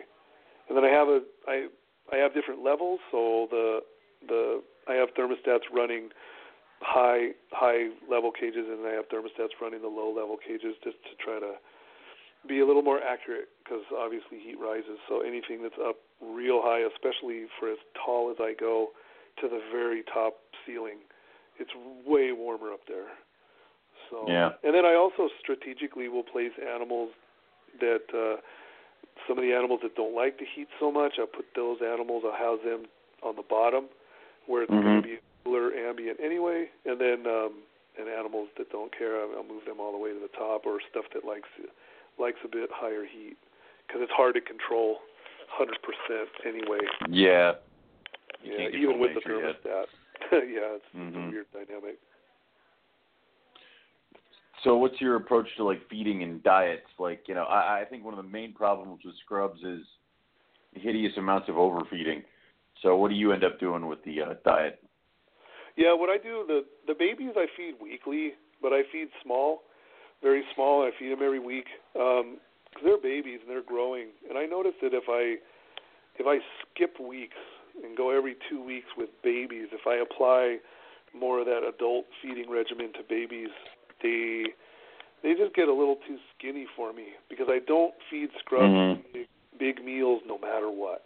They're just not, in my opinion, they're just not the animal that does well with big gigantic meals. So all my scrub pythons get get overly small sized meals, and with the babies because they're growing up pretty fast and they're metabolizing their food and everything.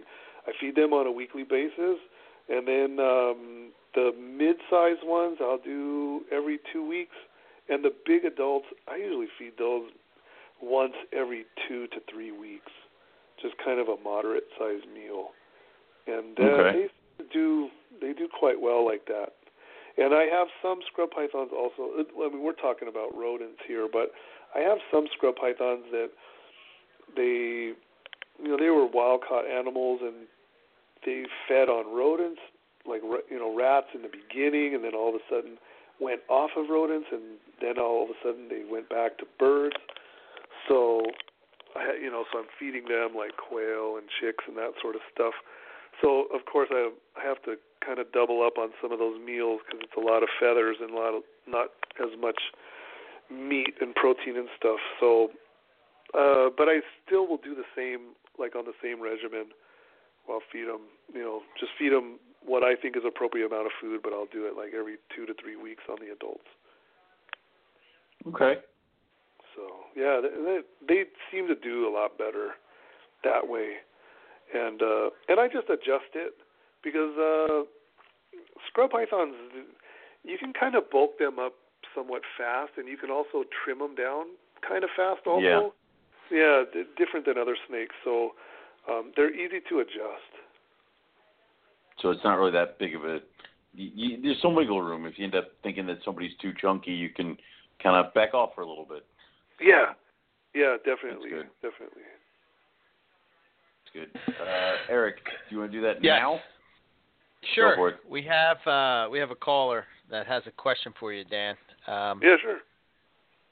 Go Just ahead. so you know what that looks like when you decide not to be there anymore. Brandon. Brandon. Yo, what's going on? You're oh, on. Hold on, I'm on. All right. God. God damn it. Can you hear me now? Yes. Gentlemen, what's going on? How are you doing tonight? Good. How are you? Good, good, good. Yeah, I'm excited to hear you on here, man. I have a couple of questions for you. Yeah, go for it. Uh, so uh, the I, I know I'm going to butcher the name. Feel free to make fun of me. Uh, but I, I had a Moluccan python. Yes, go ahead, laugh now. Uh, I had a Mhm. Moluccan python uh, for a long time. You know, I raised from a hatchling up into adult, and you know she's fantastic. Unfortunately, I had to get rid of her, but she was actually super sweet and super tame, unless I had you know a rat in my hand or something like that. Otherwise, it was crazy time. Uh, would you say that that's kind of tip more typical of that species? Would you say they're a little more chilled out than the rest of the localities, or is she just special? Is there any specific locality that you've worked with you would consider more laid back and a little bit easier for somebody just getting into scrubs? You know, not regarding size, just personality. Yeah, well, that's a good question. Um, I think overall, I've seen more docile Moluccan than the other other localities. Um, just sort of to generalize, but for example, the two that I have right now are they do not like me at all. So, um, but I I think over all my years of of dealing with those, I've seen more docile ones than real defensive ones. But as far i if somebody asked me the same question but based on all the different localities, I think I would say that I've seen more docile southerns, Merauke animals than any of the other localities. Okay. Yeah, uh, just to Okay. kind of generalize. You know, I don't think I've ever actually had the pleasure of working one with one that was captive bred. They've all been fresh import and full of ticks and full of mites, and I just couldn't hold it against them. You know what I mean? right, right, right. so, all right, cool. Uh, question two. Uh, you know, there's a lot that's changed in the carpet python market within the last, let's say, you know, 10 years, but really five, six years as far as all the morphs and different things that are available. And, you know, it's becoming a little more saturated and, and uh, people are kind of going different directions with things. Would you, would, have you seen a increase in the market for scrub pythons during that time at all? Oh, yeah, huge. Huge, huge difference over the last, I want to say that the last two years have been incredible. But yeah, over the last like four to five years, um, it was it kind of first started with the with the whole ball python thing. Um, a lot of those people finally started kind of to branch out. What I'm seeing a lot um, over the last like year or two, and um, you know, I don't want to offend anybody, but the I'm seeing a lot of retic people um, sort of jumping ship, and scrub pythons are kind of new to the market, and there's a resurge in interest in those and they're big. And retic people, they like big. They like big and gnarly animals, and so right. scrubs are kind of they kind mm-hmm. of fulfill some of that same stereotype, I guess. And um, I mean, let's face it, there's a ton of retics coming constantly. Uh, a lot, All a lot of captive breeding, and so a lot of people are kind of going, "Whoa, boy, I don't know if this is where I where I need to be right now." So yeah, so yeah. I'm I'm seeing a lot of it, but um, I mean that's the beauty of, of the whole reptile world is uh, us as keepers. You know, we we can choose to work with pretty much whatever we want, unless you know your local laws or whatever are prohibiting that. But there's just a such a big wide variety.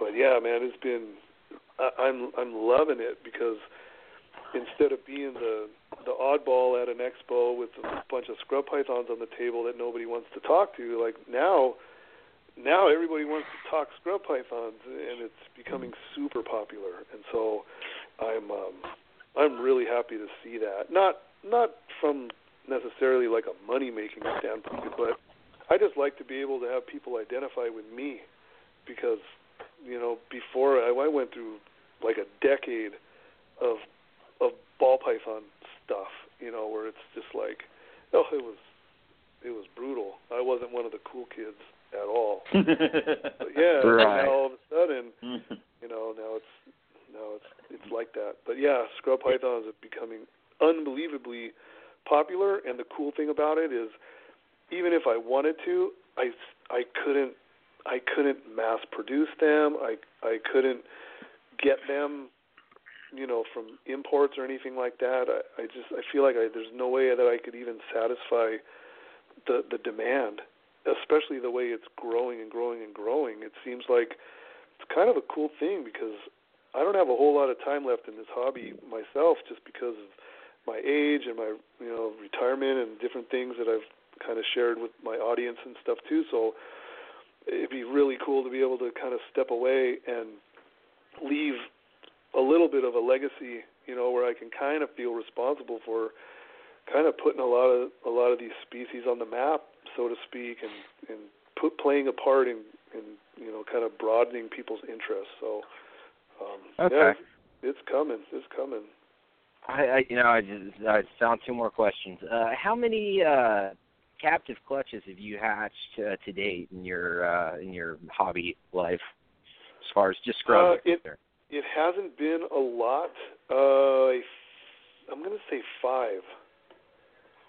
I'm going okay. to say five, and it was all uh, Barnex, um, kind of working with the same pool of adults, and there have been some failures as well. The eggs are not, they're not as easy as other eggs, so I had to make some adjustments because I had some losses where, you know, I may get like 13 eggs and coming down down the home stretch, and I'm like I'm looking at maybe four, you know, after I slowly lose an egg, lose an egg, lose an egg. So um, I kind of I made some adjustments, and so now I definitely do the no substrate method, especially for scrub pythons.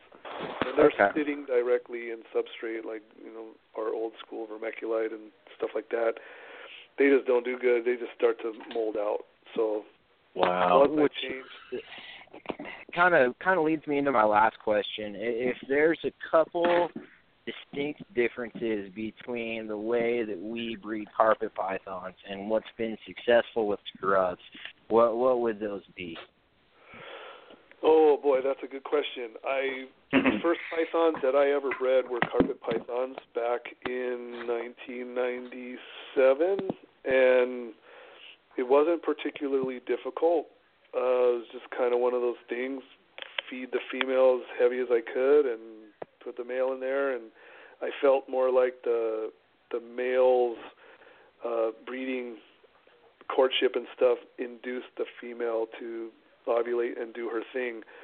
Scrub pythons don't don't always act that way as far as being like relentless breeders and doing the courtship and that sort of thing. So what I like to do on those guys is feed uh feed like somewhat restricted and then I'm also kind of observing the animals and seeing their behavior um and then I like to start feeding my females a bit heavier and and Okay. restricting the males' food a little bit just to keep the males on the lean side. That is always kind of something you can apply towards all your different breedings. But um, I kind of combine with the weather outside. I'm looking at I'm looking for rainstorms and that sort of stuff.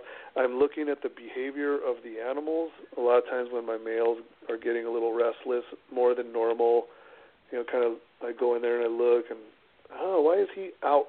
Why is he out poking around? There's nothing going on and um and then the one thing that I do all the time with all my animals is I I palpate for follicles.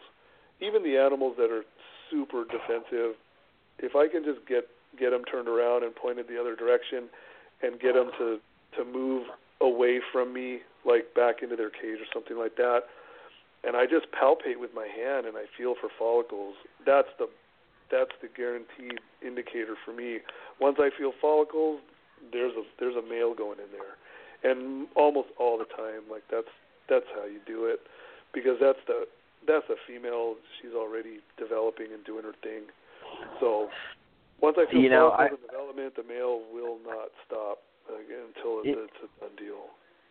As far as everyone's listening is concerned, I really hope I'm not the only one that has spent the last couple of years trying to feel follicles and just has no idea what I'm doing. No, no, no, no. You're no, I'm right here. Like, it's not someone listening, it's someone hosting. So no, you understand. I understand you. I, I I can't feel shit or see anything. I never see the swellings or anything like that. So you're good. You're within good company. Good. I, I- you know, I, I always think I do, and then she doesn't lay, and I'm wrong. And it just, you know, it is what you it know is. what I've done is uh, I've I've educated a few people on how to do it in person, uh, and it's been a lot with ball pythons because that was kind of how I really developed a feel for it. Um, back when I was trying to be one of the cool kids with the ball pythons, and I would apply that same methodology um, because it's it's real easy with the ball pythons because you're only going to feel like six of them, six or seven of them. If you only feel two of them, it's probably an organ or some fecal matter. If you feel 15 of them or 20 of them or what you think are follicles, you're way off. Like you know, you're feeling something else. But if you feel six, then you go, okay, that's the right amount. And then once you kind of get to that stage, then you can st- you figure where in the anatomy you should be feeling it. Another thing is is a, a paper towel because our hands are oftentimes kind of oily. The snake won't travel through our hand very smoothly. But if you kind of just take one flat paper towel and you and you hold the snake um, and use the paper towel as a barrier between your hand and the belly of the snake, the snake slides through your hand super smooth and easy and then you can get your fingers up in there as it travels through. The snake has to relax also. Um, if the snake is feeling like real uncomfortable and tightens up, you will never feel anything. You have to get it to a point where the snake is cruising sort of out of your hand, but it's relaxed. And when it's relaxed, your fingers will be able to kind of get up into the into the cavity a little bit more. It won't be so rigid and muscular and tight. And once it does, you can kind of you start feeling all kinds of organs and things. And with a with a trained with a trained feel, you can you can go okay okay I'm right in that region, and then boom boom boom boom boom. Okay, there's there's six eggs. I got follicles. Where's this male at? So it's just something. It, I can't describe it any better than that over, you know, verbally or or through writing or something. But to show somebody, it's it's you know obviously it's way better when you can kind of just teach somebody what you're feeling for. But once right. you develop a feel for it, then you know that there's there's times in breeding season where I can go around I can go around my whole room all the different species, and I'll be writing notes on the glass. Eight eggs, six eggs, seven eggs, and I'll make all these notes all over the place. And and I'm very rarely am I wrong in the egg count. It, it's pretty amazing. I, I know exactly like how many eggs are coming from each of these huh. animals. I've just gotten real good at it. Or if you want to spend a bunch of money, you can get an ultrasound. But I just use my fingers. Yeah, that's a bunch of money I don't want to spend. So I keep trying to get Eric to buy one because if he buys one, I can just like steal it for a weekend and then ultrasound Oh, yeah. everything yeah. and then like give it back. So, uh, but he's been reluctant to do that for me. So yeah, That's and you true. can probably you know you check yourself and do all kinds of weird stuff with that thing. yeah, I, if, if if I got it, I mean, why not? Yeah. Uh, That's honey, what my uh, kidneys it's look like. boy. Yeah. Yeah. oh God.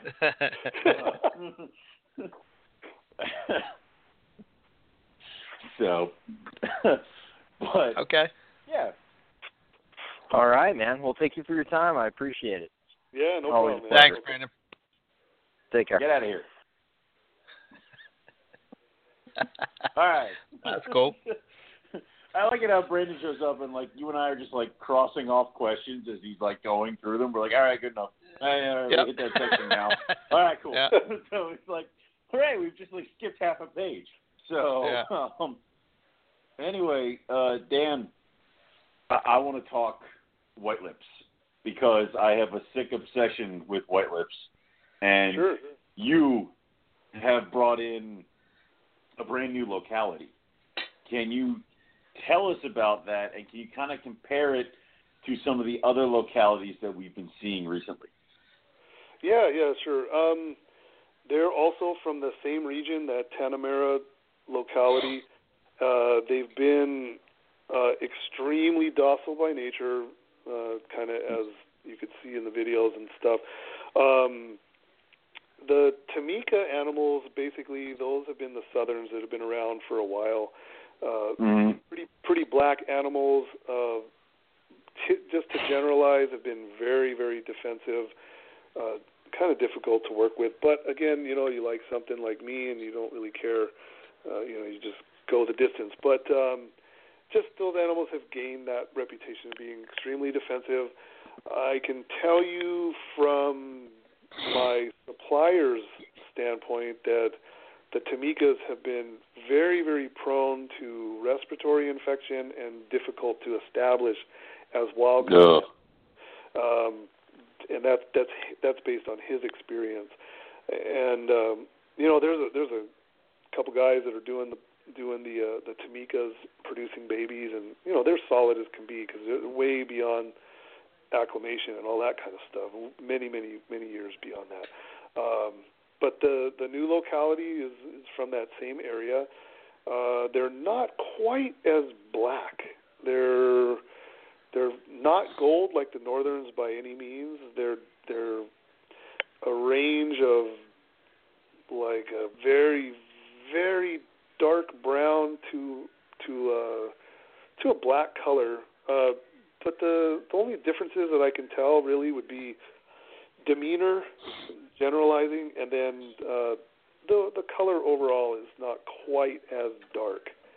Um, they have they've proven themselves to be pretty easy to acclimate. Uh, respiratory issues nowhere near like those of the the Timikas, and some have been bird eaters to start with, at least for the the wild caught stuff. Had to cater to them a little bit with the birds, and then get them switched over to rodents. But uh, that's about it, really. Um, full size is pretty much the same. The biggest one that I've ever seen was a male, and he was pushing nine feet uh, and very docile. Um, and then that's about it, really. Uh, I can also tell you that the wild caught stuff has been a ridiculously high male ratio. Uh, really? Re- yeah, ridiculous. And, and I, I mean, I can only attribute that to males being out roaming and getting caught, whereas the females are probably holed up and less common to find, you know, roaming around as males would do. And it's kind of like that with all the different species of like a wild caught sample is usually going to be mostly male in most species. Um, but when I got the first group of farm bred babies, it was exactly 50-50 male to female ratio. So nice. and and those animals were rodent feeders straight away, right off the bat. Didn't have to do any bird stuff. So the wild caught stuff was a little bit more imprinted on birds, but that also wasn't always the case. It was mostly rodent feeders. Okay. And I don't beyond that, I don't. None have been bred uh, in captivity here yet because um, they're kind of still pretty new. Um, all those, all the farm bred babies, you know, they they're all placed, and then um, and then wild caught animals were were placed as well. So um, I would expect it with that amount of animals that they, you know, somebody should be doing something with them here at some point. Yeah, someone should get lucky somewhere. Yeah.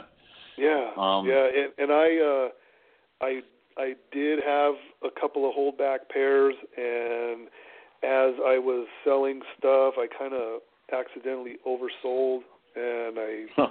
I had to move my little holdback pairs to accommodate customers that I had already kind of promised, and so I don't have any myself, and it's probably a good thing because it just would have been more animals and more shotgun approach and less focus on all the other stuff. So it's okay. I'm I'm good with that. The blessing and the curse. think- I got you. Yeah. Do you think that they'll be available again? Um, My supplier says don't expect more, but it it also is something that um, he can't he can't really say for certain. Also, because you know we're just starting to come into baby season over there, so who knows?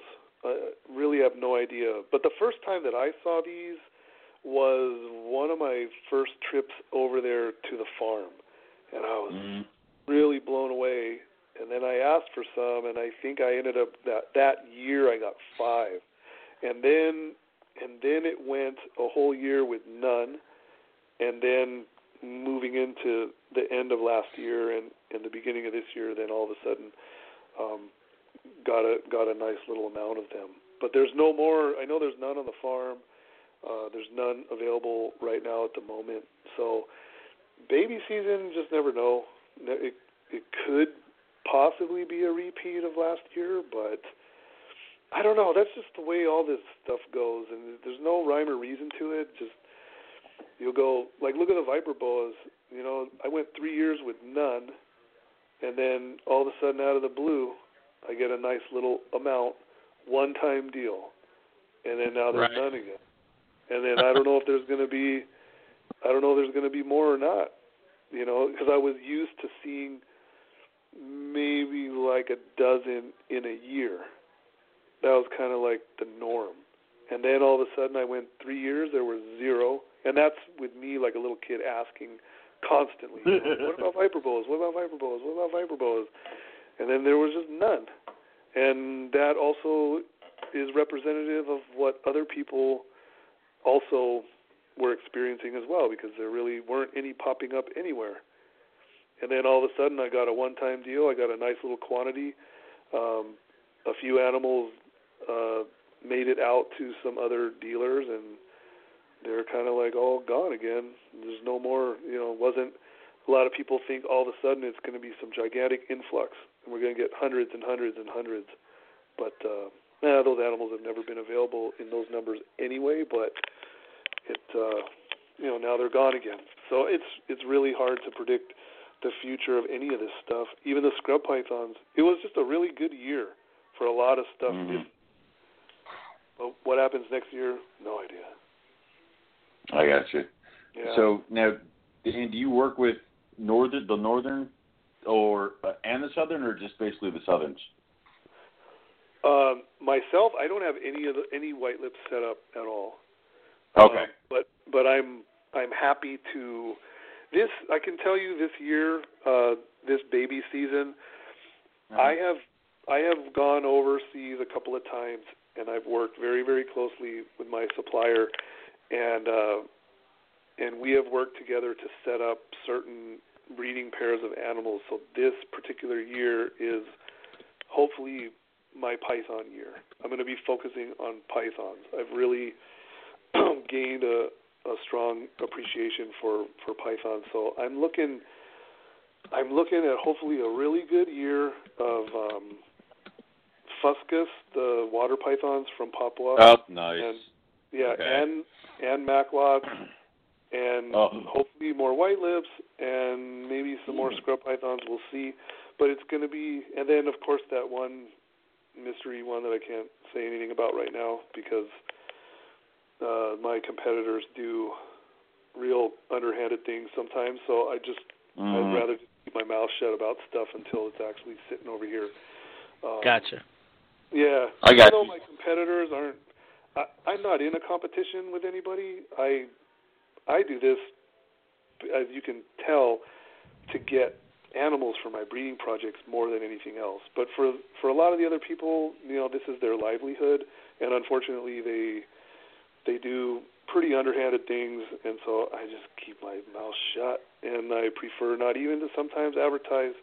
I just move massive, a not massive, but I move pretty significant quantities of animals just through private messages and never advertise because it's just better for me when nobody really kind of knows what I'm doing, when I'm doing it. I'm not posting, you know, there's a shipment coming tomorrow night. I don't I stopped doing that. It's better to to remain silent. So, but anyway, but what I can say is that uh, this year I'm I'm focused on pythons, maybe some some Boelens if I'm lucky.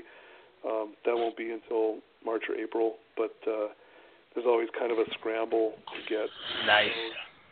Yeah, Jeez. limited. So, where do we send the blank checks? Yeah. Like, that directly? Does that go directly to you, DM and then you just fill in the number? Like, hey, yeah, do we make it out of DM Exotics or you? I'm, I already No. filled it out, and it's in the Yeah, mail. just just just just tell me. just, just just tell me where it goes.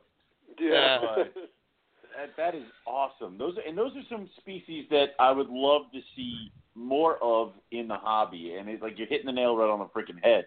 And you're like the uh, the McGinney Fuscus. You're going with Macklot's pythons, which these are animals that every time I manage to find one and I buy it at a reptile show, and because I have nowhere else to put it, I put it in my displays and just mark it as sold. They're the Right. ones that people like stop and point and be like, "What the hell is that?"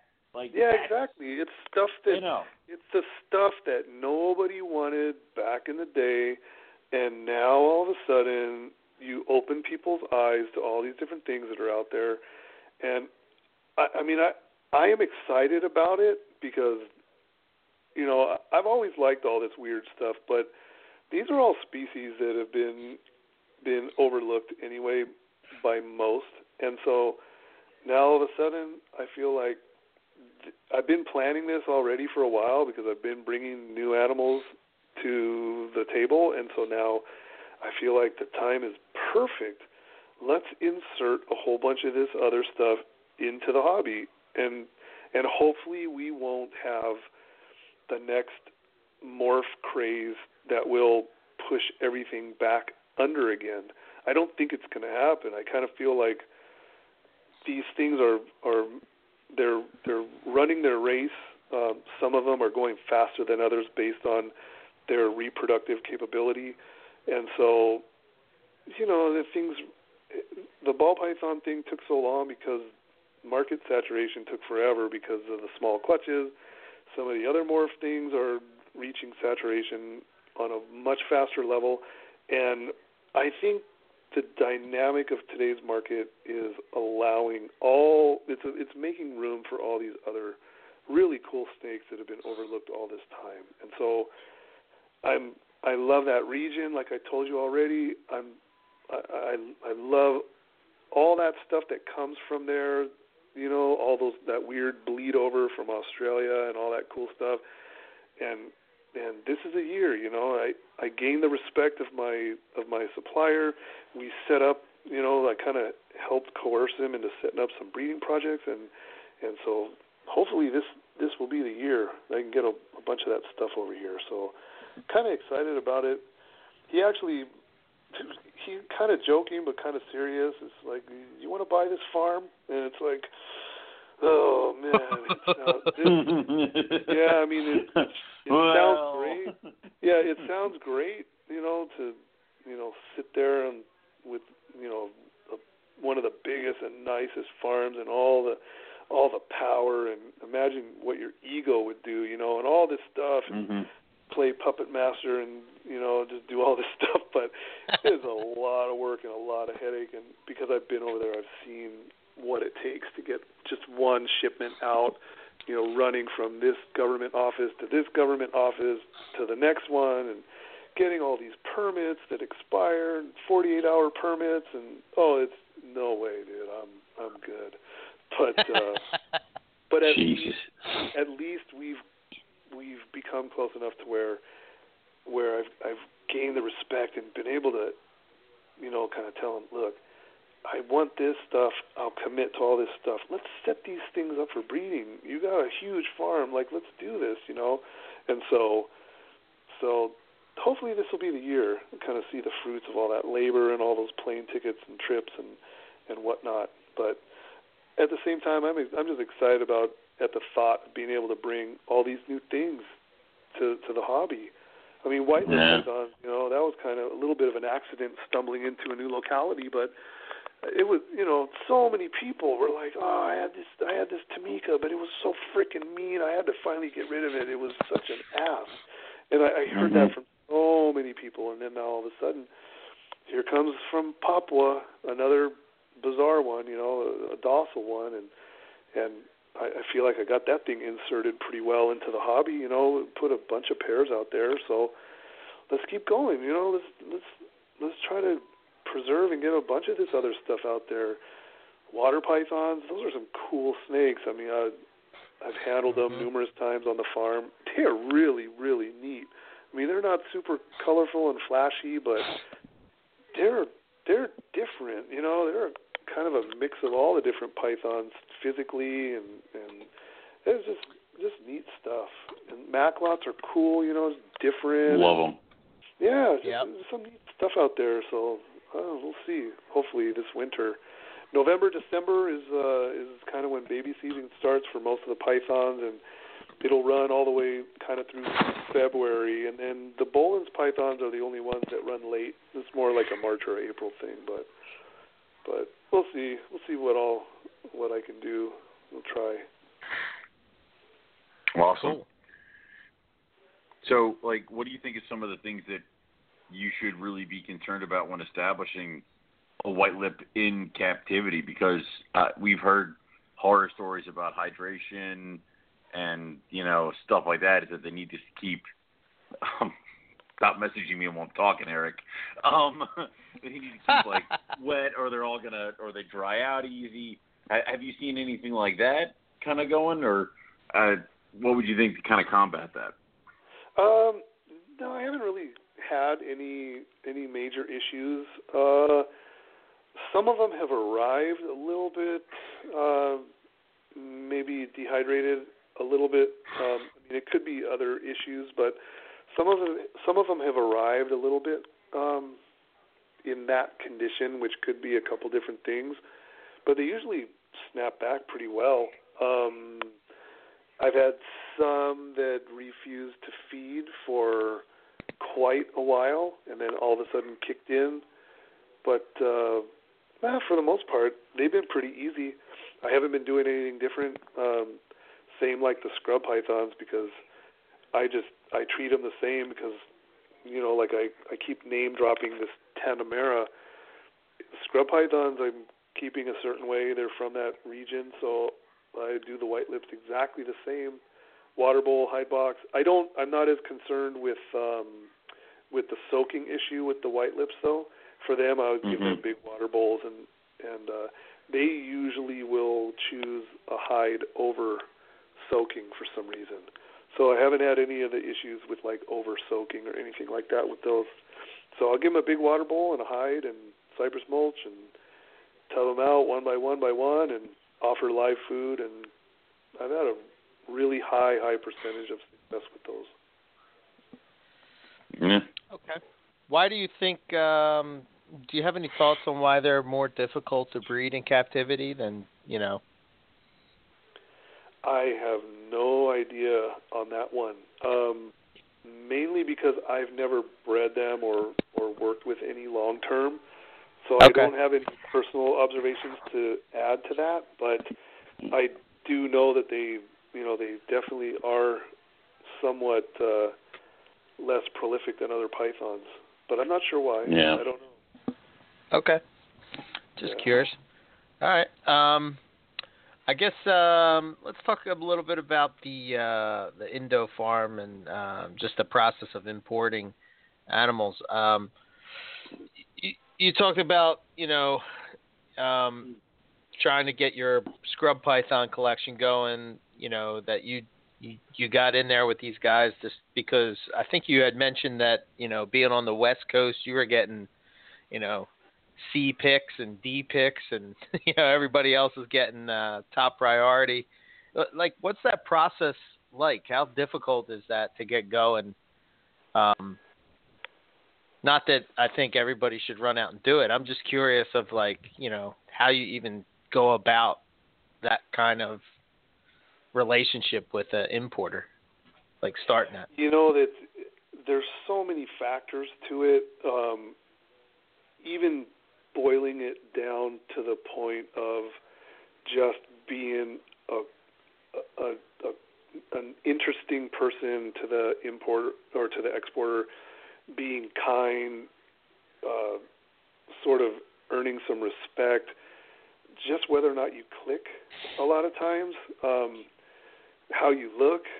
I, I I feel like a lot of the basic things that we would like you know if you go to a mall and you walk by people and you're constantly judging people whether you whether you know you're doing it or not or whether you like Right. it or not but you're judging everybody by you know oh look that's a fat guy and the skinny guy oh that guy works out and oh he's got you know this nose piercing and what and like you know you're like constantly processing all these things and Sure. I, I kind of feel like, you know, you're a stranger. You're just coming straight out of the blue, and um, and you're just a guy, and I just, you know, you, you're no different than anybody else. And I feel like you're, oh, you you have to kind of say the right thing, do the right thing, act the right way, um, and just sort of be, just kind of be what that person respects or whatever, I guess.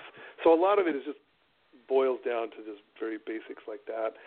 Um, you don't want to come on too strong. You don't want to be a know-it-all. You don't want to be fake. Um, you know, just like all all those different things come into play. So I just happened to meet certain people, and we clicked. And I guess I acted humble enough and kind enough, and and whatever, and and Mhm. it just it just worked out. And uh, uh, I, I could write.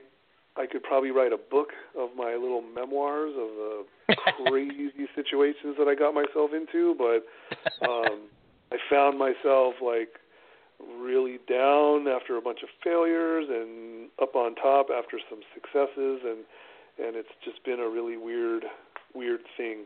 I can tell you that um I'm very very proud of what I've done. Although being a little bit older and a little bit smarter and wiser now, I don't know if I would have taken on that challenge. I think I was a little bit more adventurous, a little bit more maybe naive to the world Mhm. a little bit. So I kind of I found myself headed in some really weird directions with some kind of strange characters and things from overseas, but somehow I just kind of my guardian angel sort of guided me in the right directions and um and I worked had a out. few failures.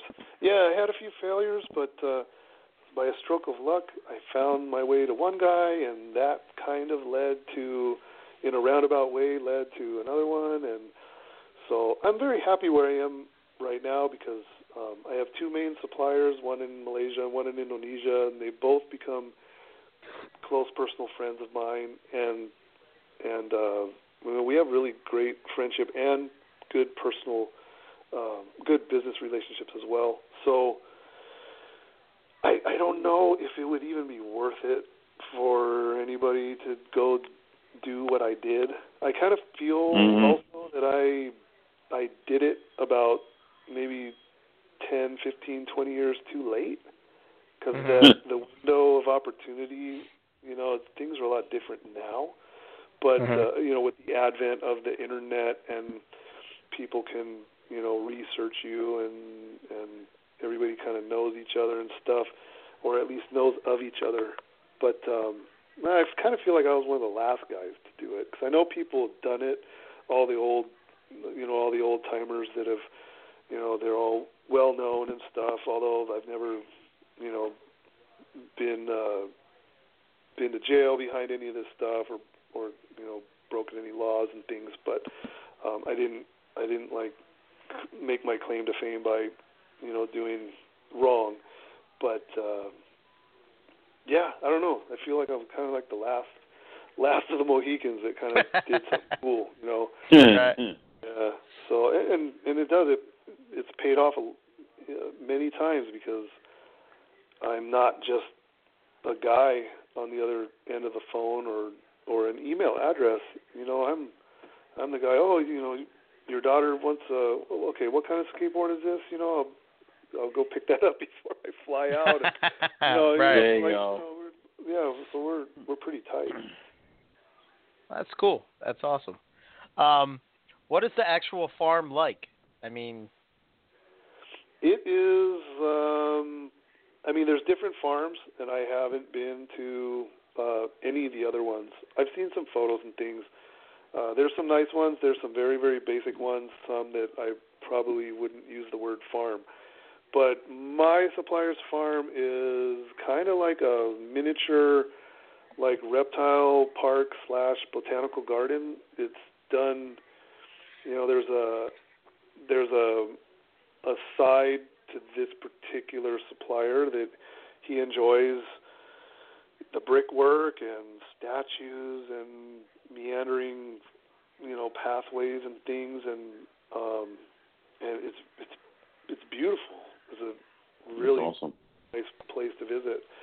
And uh and he teaches the the wildlife authority, he holds seminars and he teaches them uh, educates them in how to identify, you know, certain species or commonly uh, illegally trafficked animals. Um, he's put together, you know, like little handbooks on how to identify certain species, you know, when they're like intercepted at the airports and that sort of thing. So um, Hmm. there's a quite quite a bit of legitimacy there. It's not just some, you know, weird falsely represented thing. It, it's a it's it's legit. It's it's really really nice. cool. All right. Um, is that the one? Is the one that you have? You have a video of one where you went to the farm. Is that is that the one you're talking about? Yeah, actually, there's two two videos, two different trips, but yes, it's it's that that's the same Okay. same location. Yeah. Cool. All right. Um, and you know, in one of the videos, you mentioned about import quotas for scrub pythons, and now that they uh, broke them up into, I'm, I'm assuming it's following species. Does that yeah. affect Yeah, anything? they did. Yeah, it used to be. Um, I think the annual quota, everything was lumped under Amethystina. They did not have any of the other species broken. You know, oftentimes uh, animals are constantly being renamed and reclassified, and sometimes it takes uh, years for the databases in all these different countries to catch up. So the quota, it used to be everything would export as Amethystina, and then um, you know, regardless if it was one of the other species.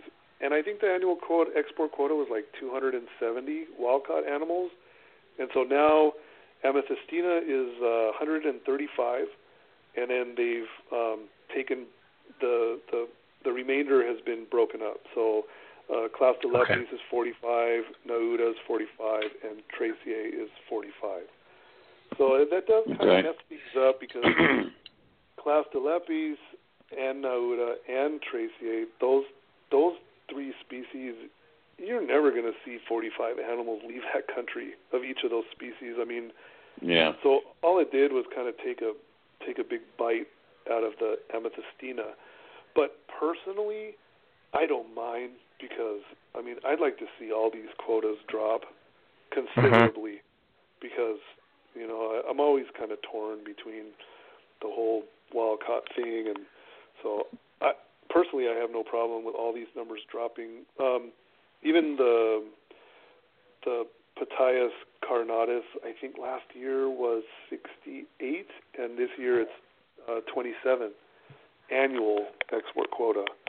So I was actually kind of kind of happy to see yeah, that drop because you know I already have a good amount of animals established. I placed a, a few of those animals, and anybody else that's trying to get them, just basically flipping them, you know, and so yeah. right. probably not going to do real well. So um, I kind of feel like you know that that was that was okay.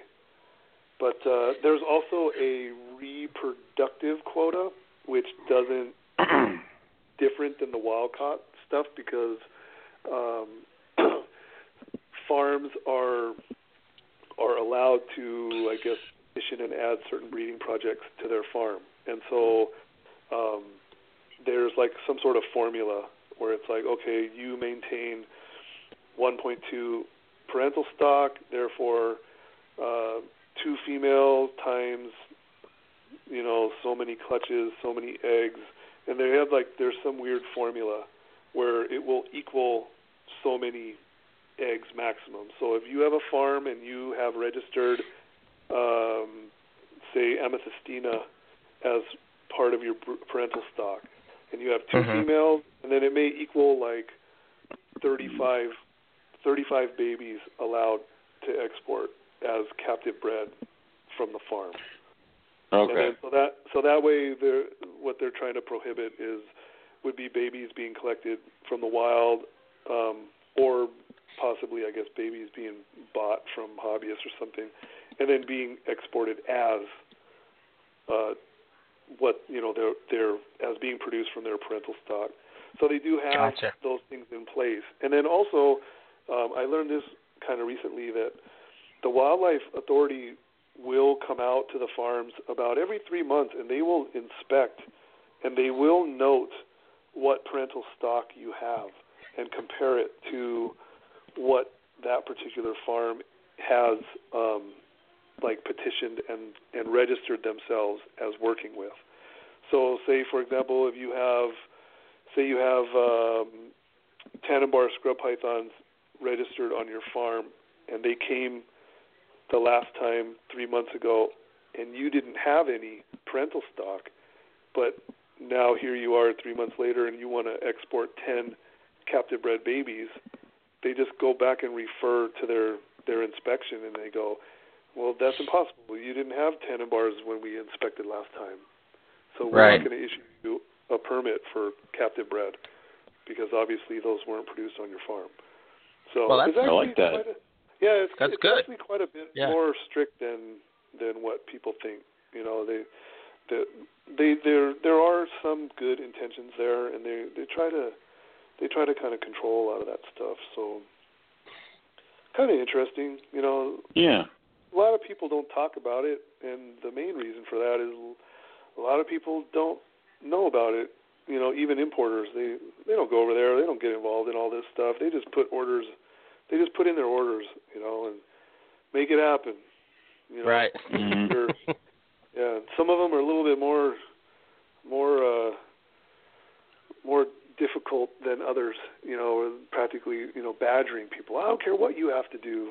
You make that happen. You know what I mean? And like so, You Right. get me those animals, yeah.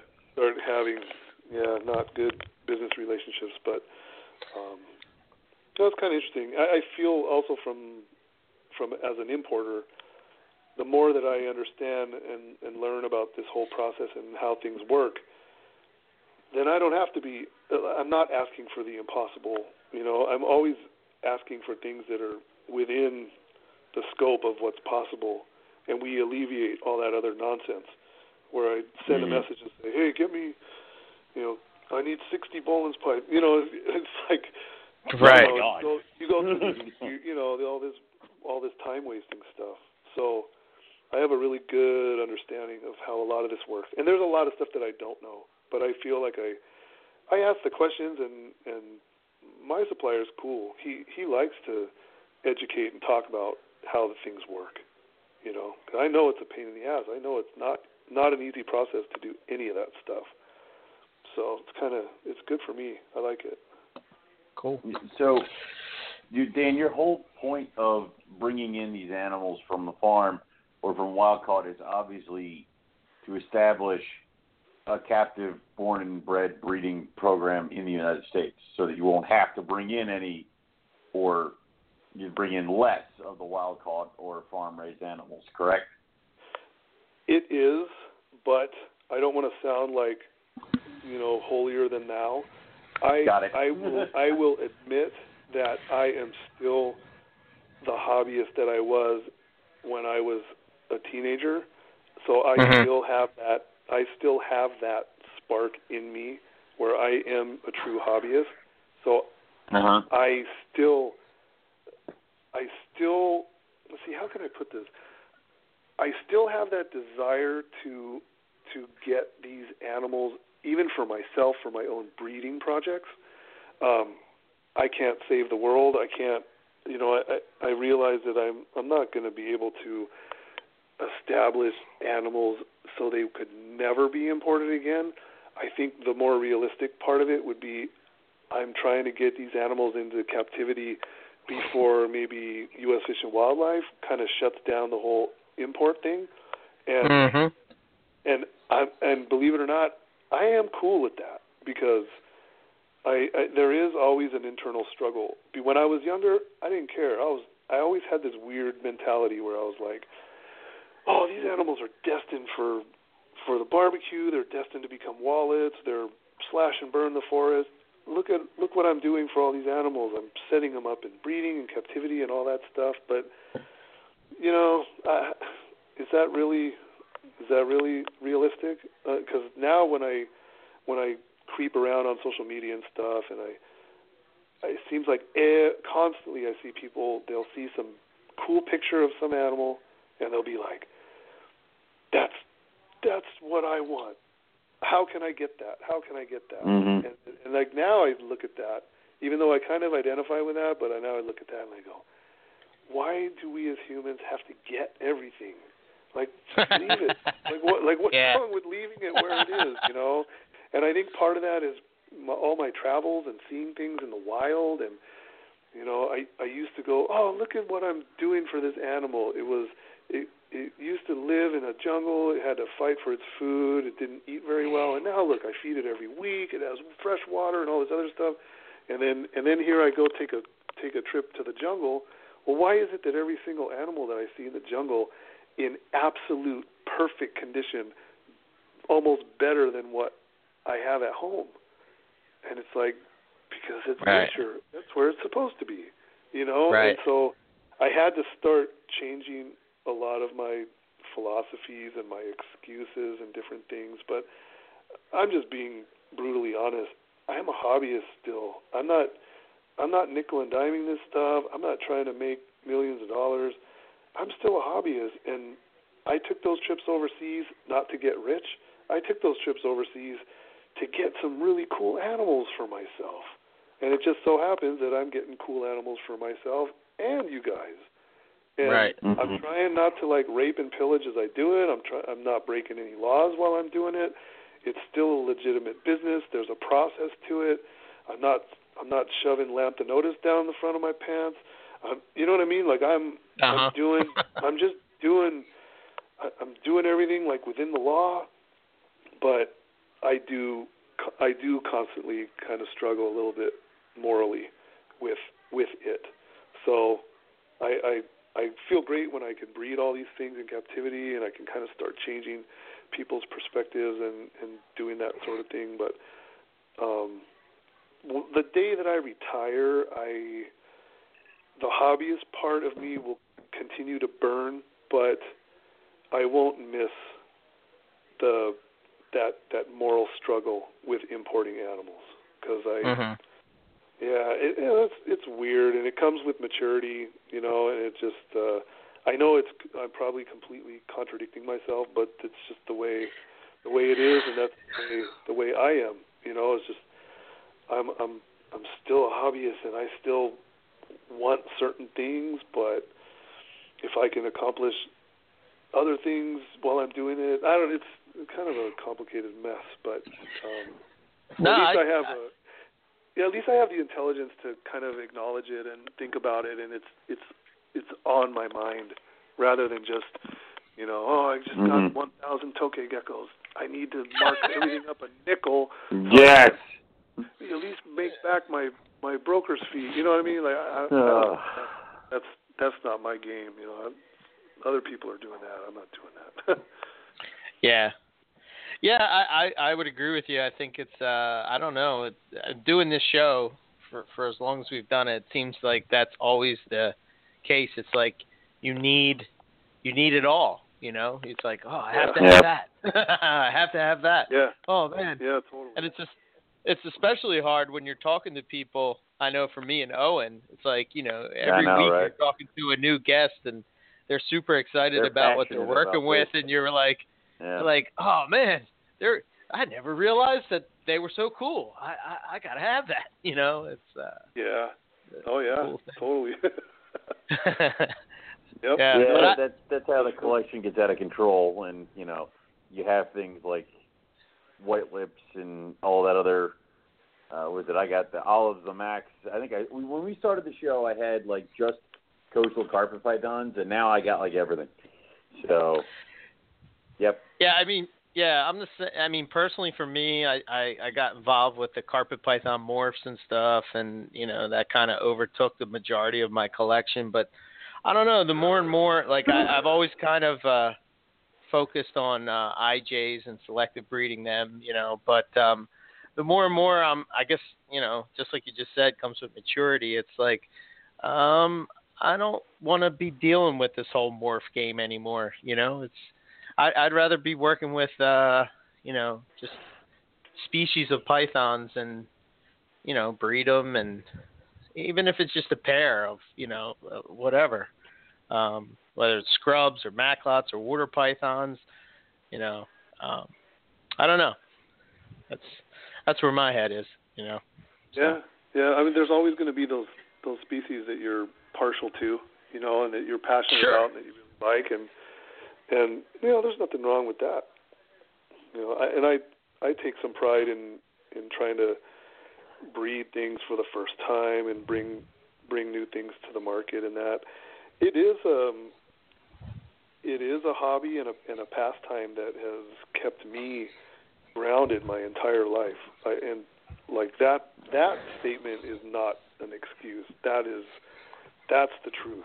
You know, where I Mhm. I've always been a responsible keeper and I've always you know, you, even even the youngsters coming up, you know, you learn how to how to take care of an animal, you learn how to respect an animal and you learn the value of of living creatures and then it how it translates to nature and and um the environment and, and earth and and bigger things as well and you know as a I was never the kid that you know just just football sports and and you know just like all the all the other Mhm. distractions and I didn't grow up in an era of video games and all these other things like I I was always kind of a dreamer and always sort of kind of consumed with where this animal came from and what's it like there, and you know, and like I just kind of Mhm. it just kept me grounded all the way through childhood, and and it's I mean, there's a lot of a lot of other far worse things that you could be doing as a pastime, you know. And then now, now look at us,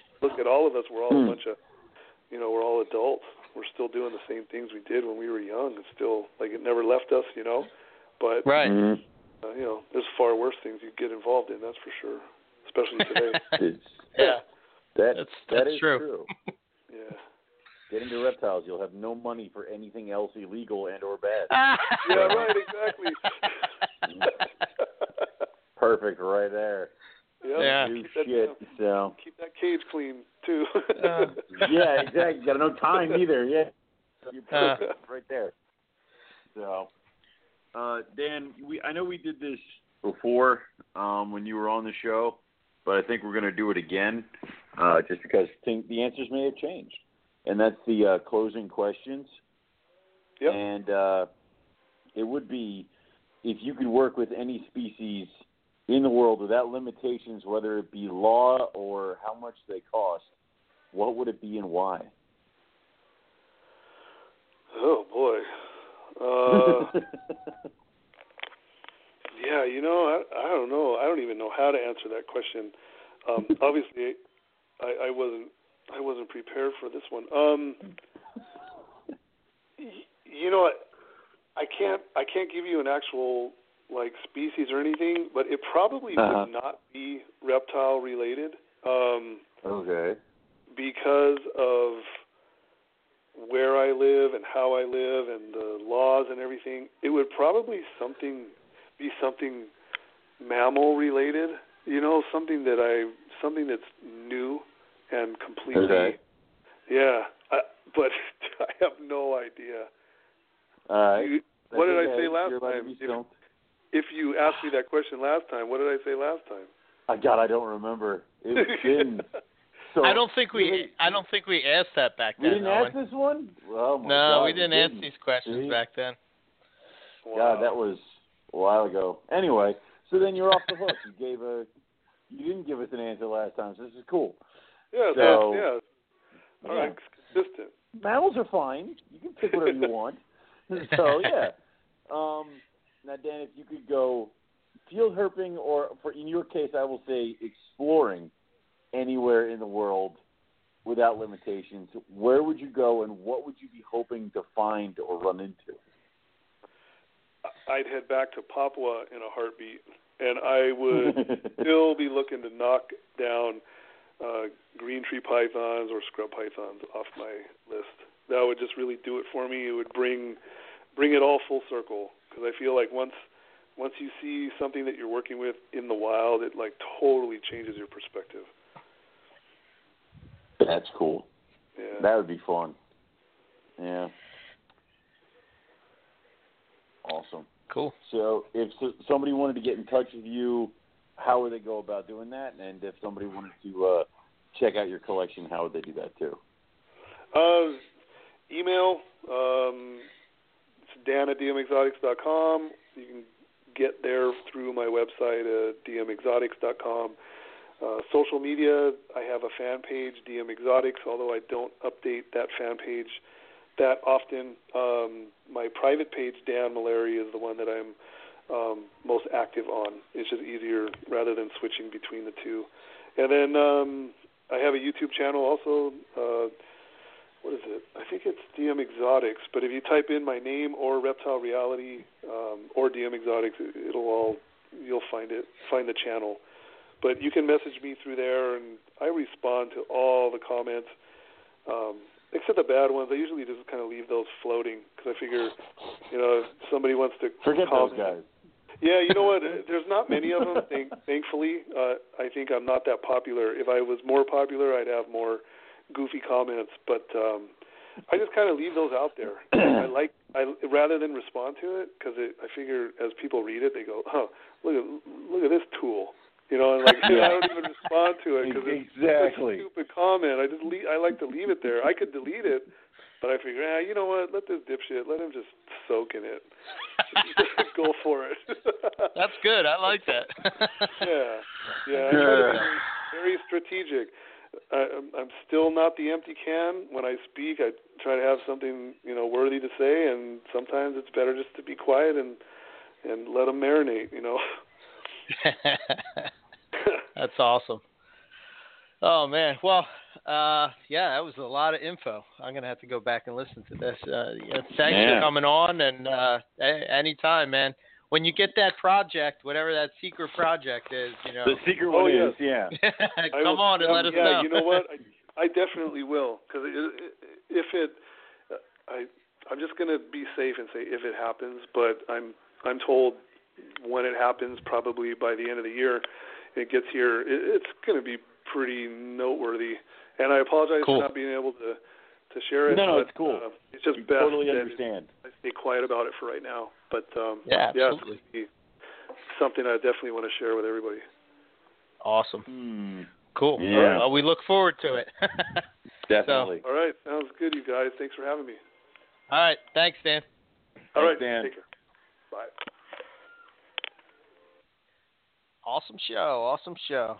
Dan's a cool guy. I like him. Very Yeah. chilled, laid back. Tons of info. Once again, a guy, a guy who we're living vicariously through gets to go traveling. Of course, then I get to live vicariously through you soon, but we won't get into that. well, the uh, the the one thing I would definitely recommend if you have not checked out uh, uh, Dan's YouTube page, which I have linked up, Yeah.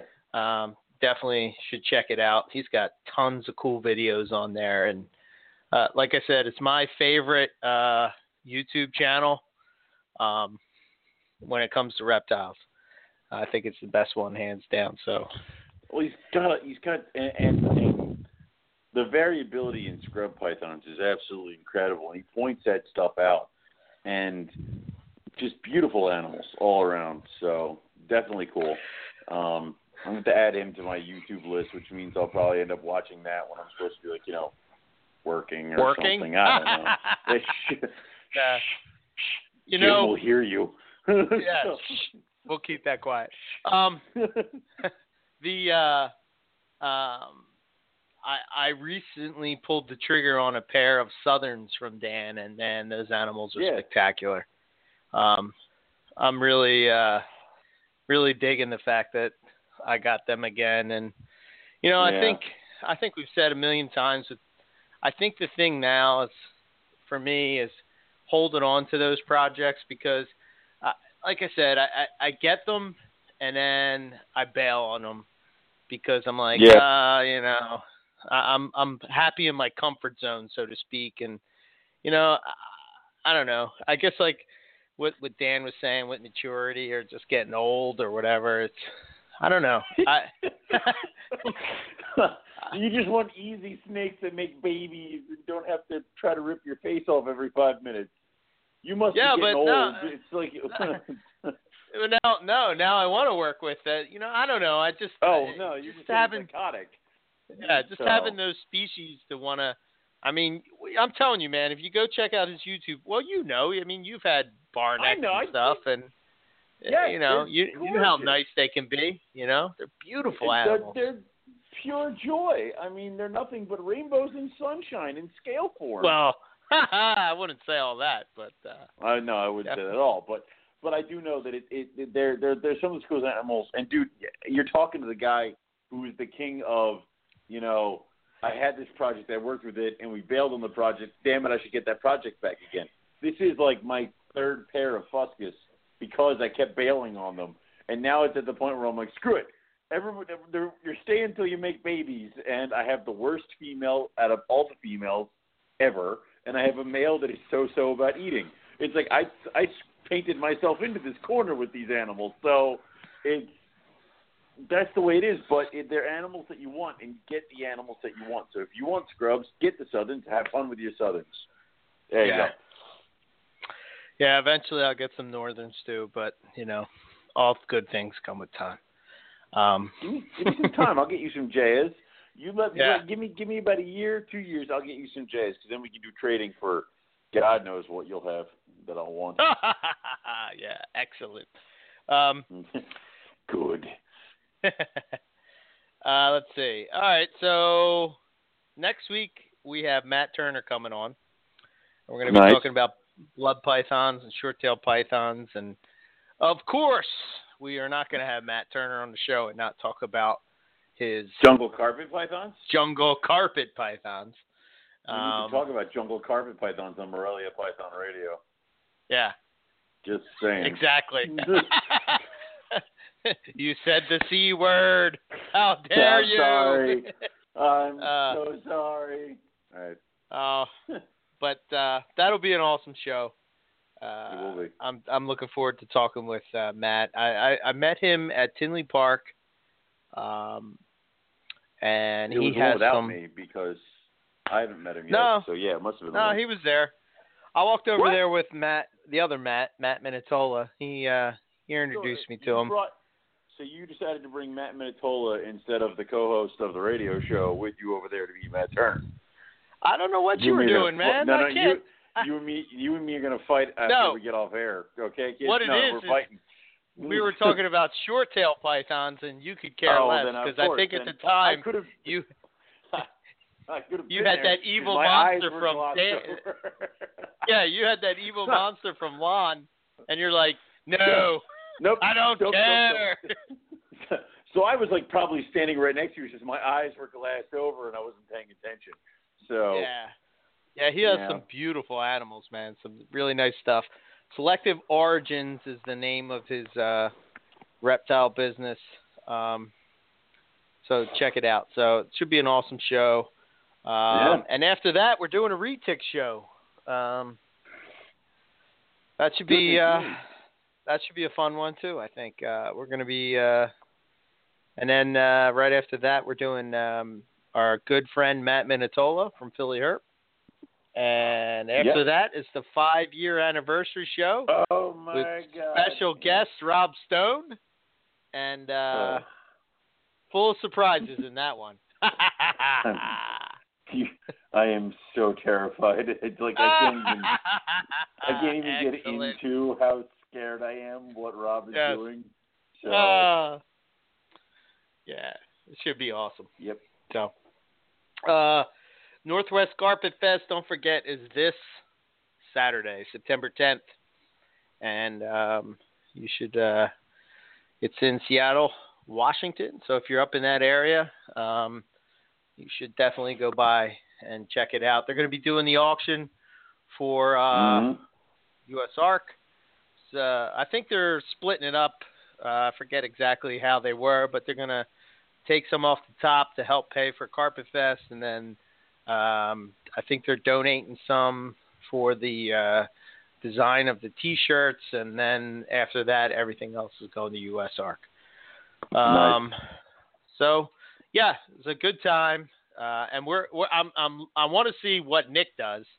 Uh, that's always a uh, They're a going fun to kill time. him. They're going to kill him one day. I mean, yeah. One Um, of these days they're going to accidentally kill Nick, and we're going to Yeah. be like, "Well, that happened." So, Wow, my buddy is gone. what am I gonna do? um, you and me getting on a plane to Spokane is what we're doing. But I'm just, uh, I, I mean, yeah, we'll we'll be very sad about it. So yeah. yeah. He's always doing some crazy shit, like taking an ice bath, getting smacked in the face, uh, Eating a rat. eating a rat. You know, Yeah. eh. They're Guy's got some balls. To do to him. He Yeah. ain't scrapple at ours, but you know, it's not much But- difference, right? it's kind of like a rat. Yeah. Yeah. Pretty sure it is Um, a rat. So Carpet Fest is just one of those things that uh, if you if you have the opportunity to attend one, you definitely should uh, should do Yes. it. Uh, hang out, meet friends, hang you know meet new ones. Uh, you know, get better acquainted with old ones, etc. So, um, yeah, Carpet Fest, Northwest Carpet Fest uh, is the group page. You can check it out for info and addresses and and as such. Uh, so there you go. Um, let's see, Morelia Python Radio. Uh, as far as what we got going on, if you like the podcast and you want to learn more, uh, check out MoreliaPythonRadio.com. If you have any questions or comments uh, about the show or future guests, send us an email at info at MoreliaPythonRadio.com. You can check us out on our Facebook page, just under Morelia Python Radio. Uh, be sure to give us a like, and you can also follow us on Twitter under Morelia Python. You can subscribe to the show on iTunes or whatever podcast app you have.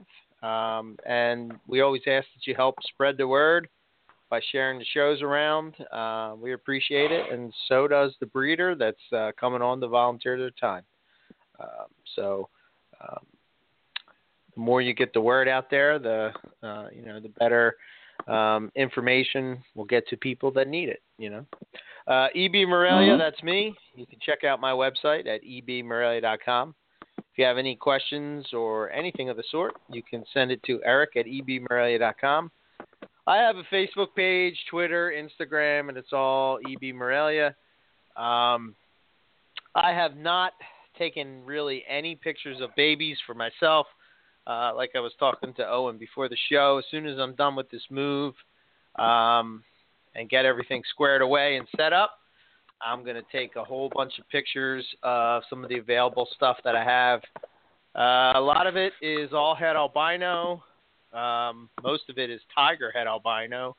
Um, and they're really coming along nicely, um, looking pretty good. And interestingly, interestingly enough, the uh, Mhm.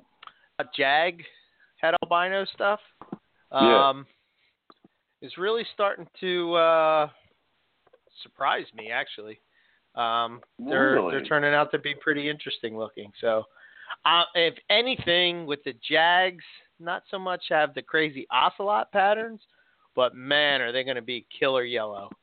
Uh, you can just tell from the way they look. So, um, which makes for nicer albino jags if that's the project that you are after.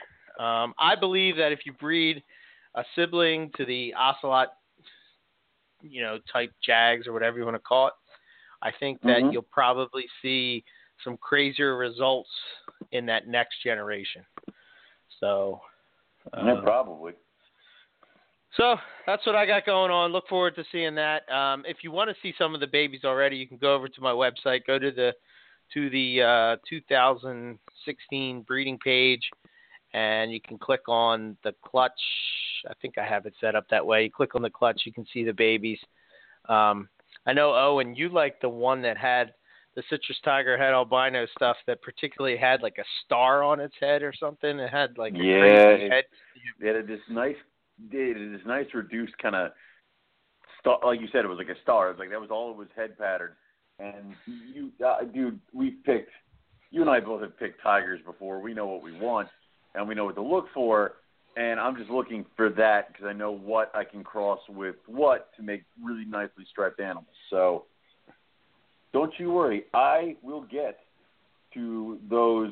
Um, uh, I, I will get to those tigers. They will be mine. there you go. So that's all I got. I don't know what you Cool. got, but uh, hit Um, it up. what I got is you you can go to rogue-reptiles.com. Uh, we it is up to date on all the babies that we have for sale currently. Um, if you want to inquire about any of them, just go ahead and follow the links in the for babies for sale page. Uh, if you are inquiring about lineage, we can give you a slide of the family tree of any babies that we have available or ones that you've previously purchased. Uh, the next show I have coming up is October in Tinley Park. That's it. Uh, I will be attending both the Havre de Grace Reptile Show and the White Plains New York Reptile Show this weekend. Um, so if you want an animal and want to deliver, it'll be delivered free of charge. Just let me know. Contact me as soon as you can. Uh, that's all I got. And oh yeah, stay tuned because we already have our breeding schemes for next year figured out, and we're gonna be releasing that list very soon. So that's Cool. all I have. And what we will say is we're gonna catch everybody back here next week for some more Morelia Python Radio. Good night.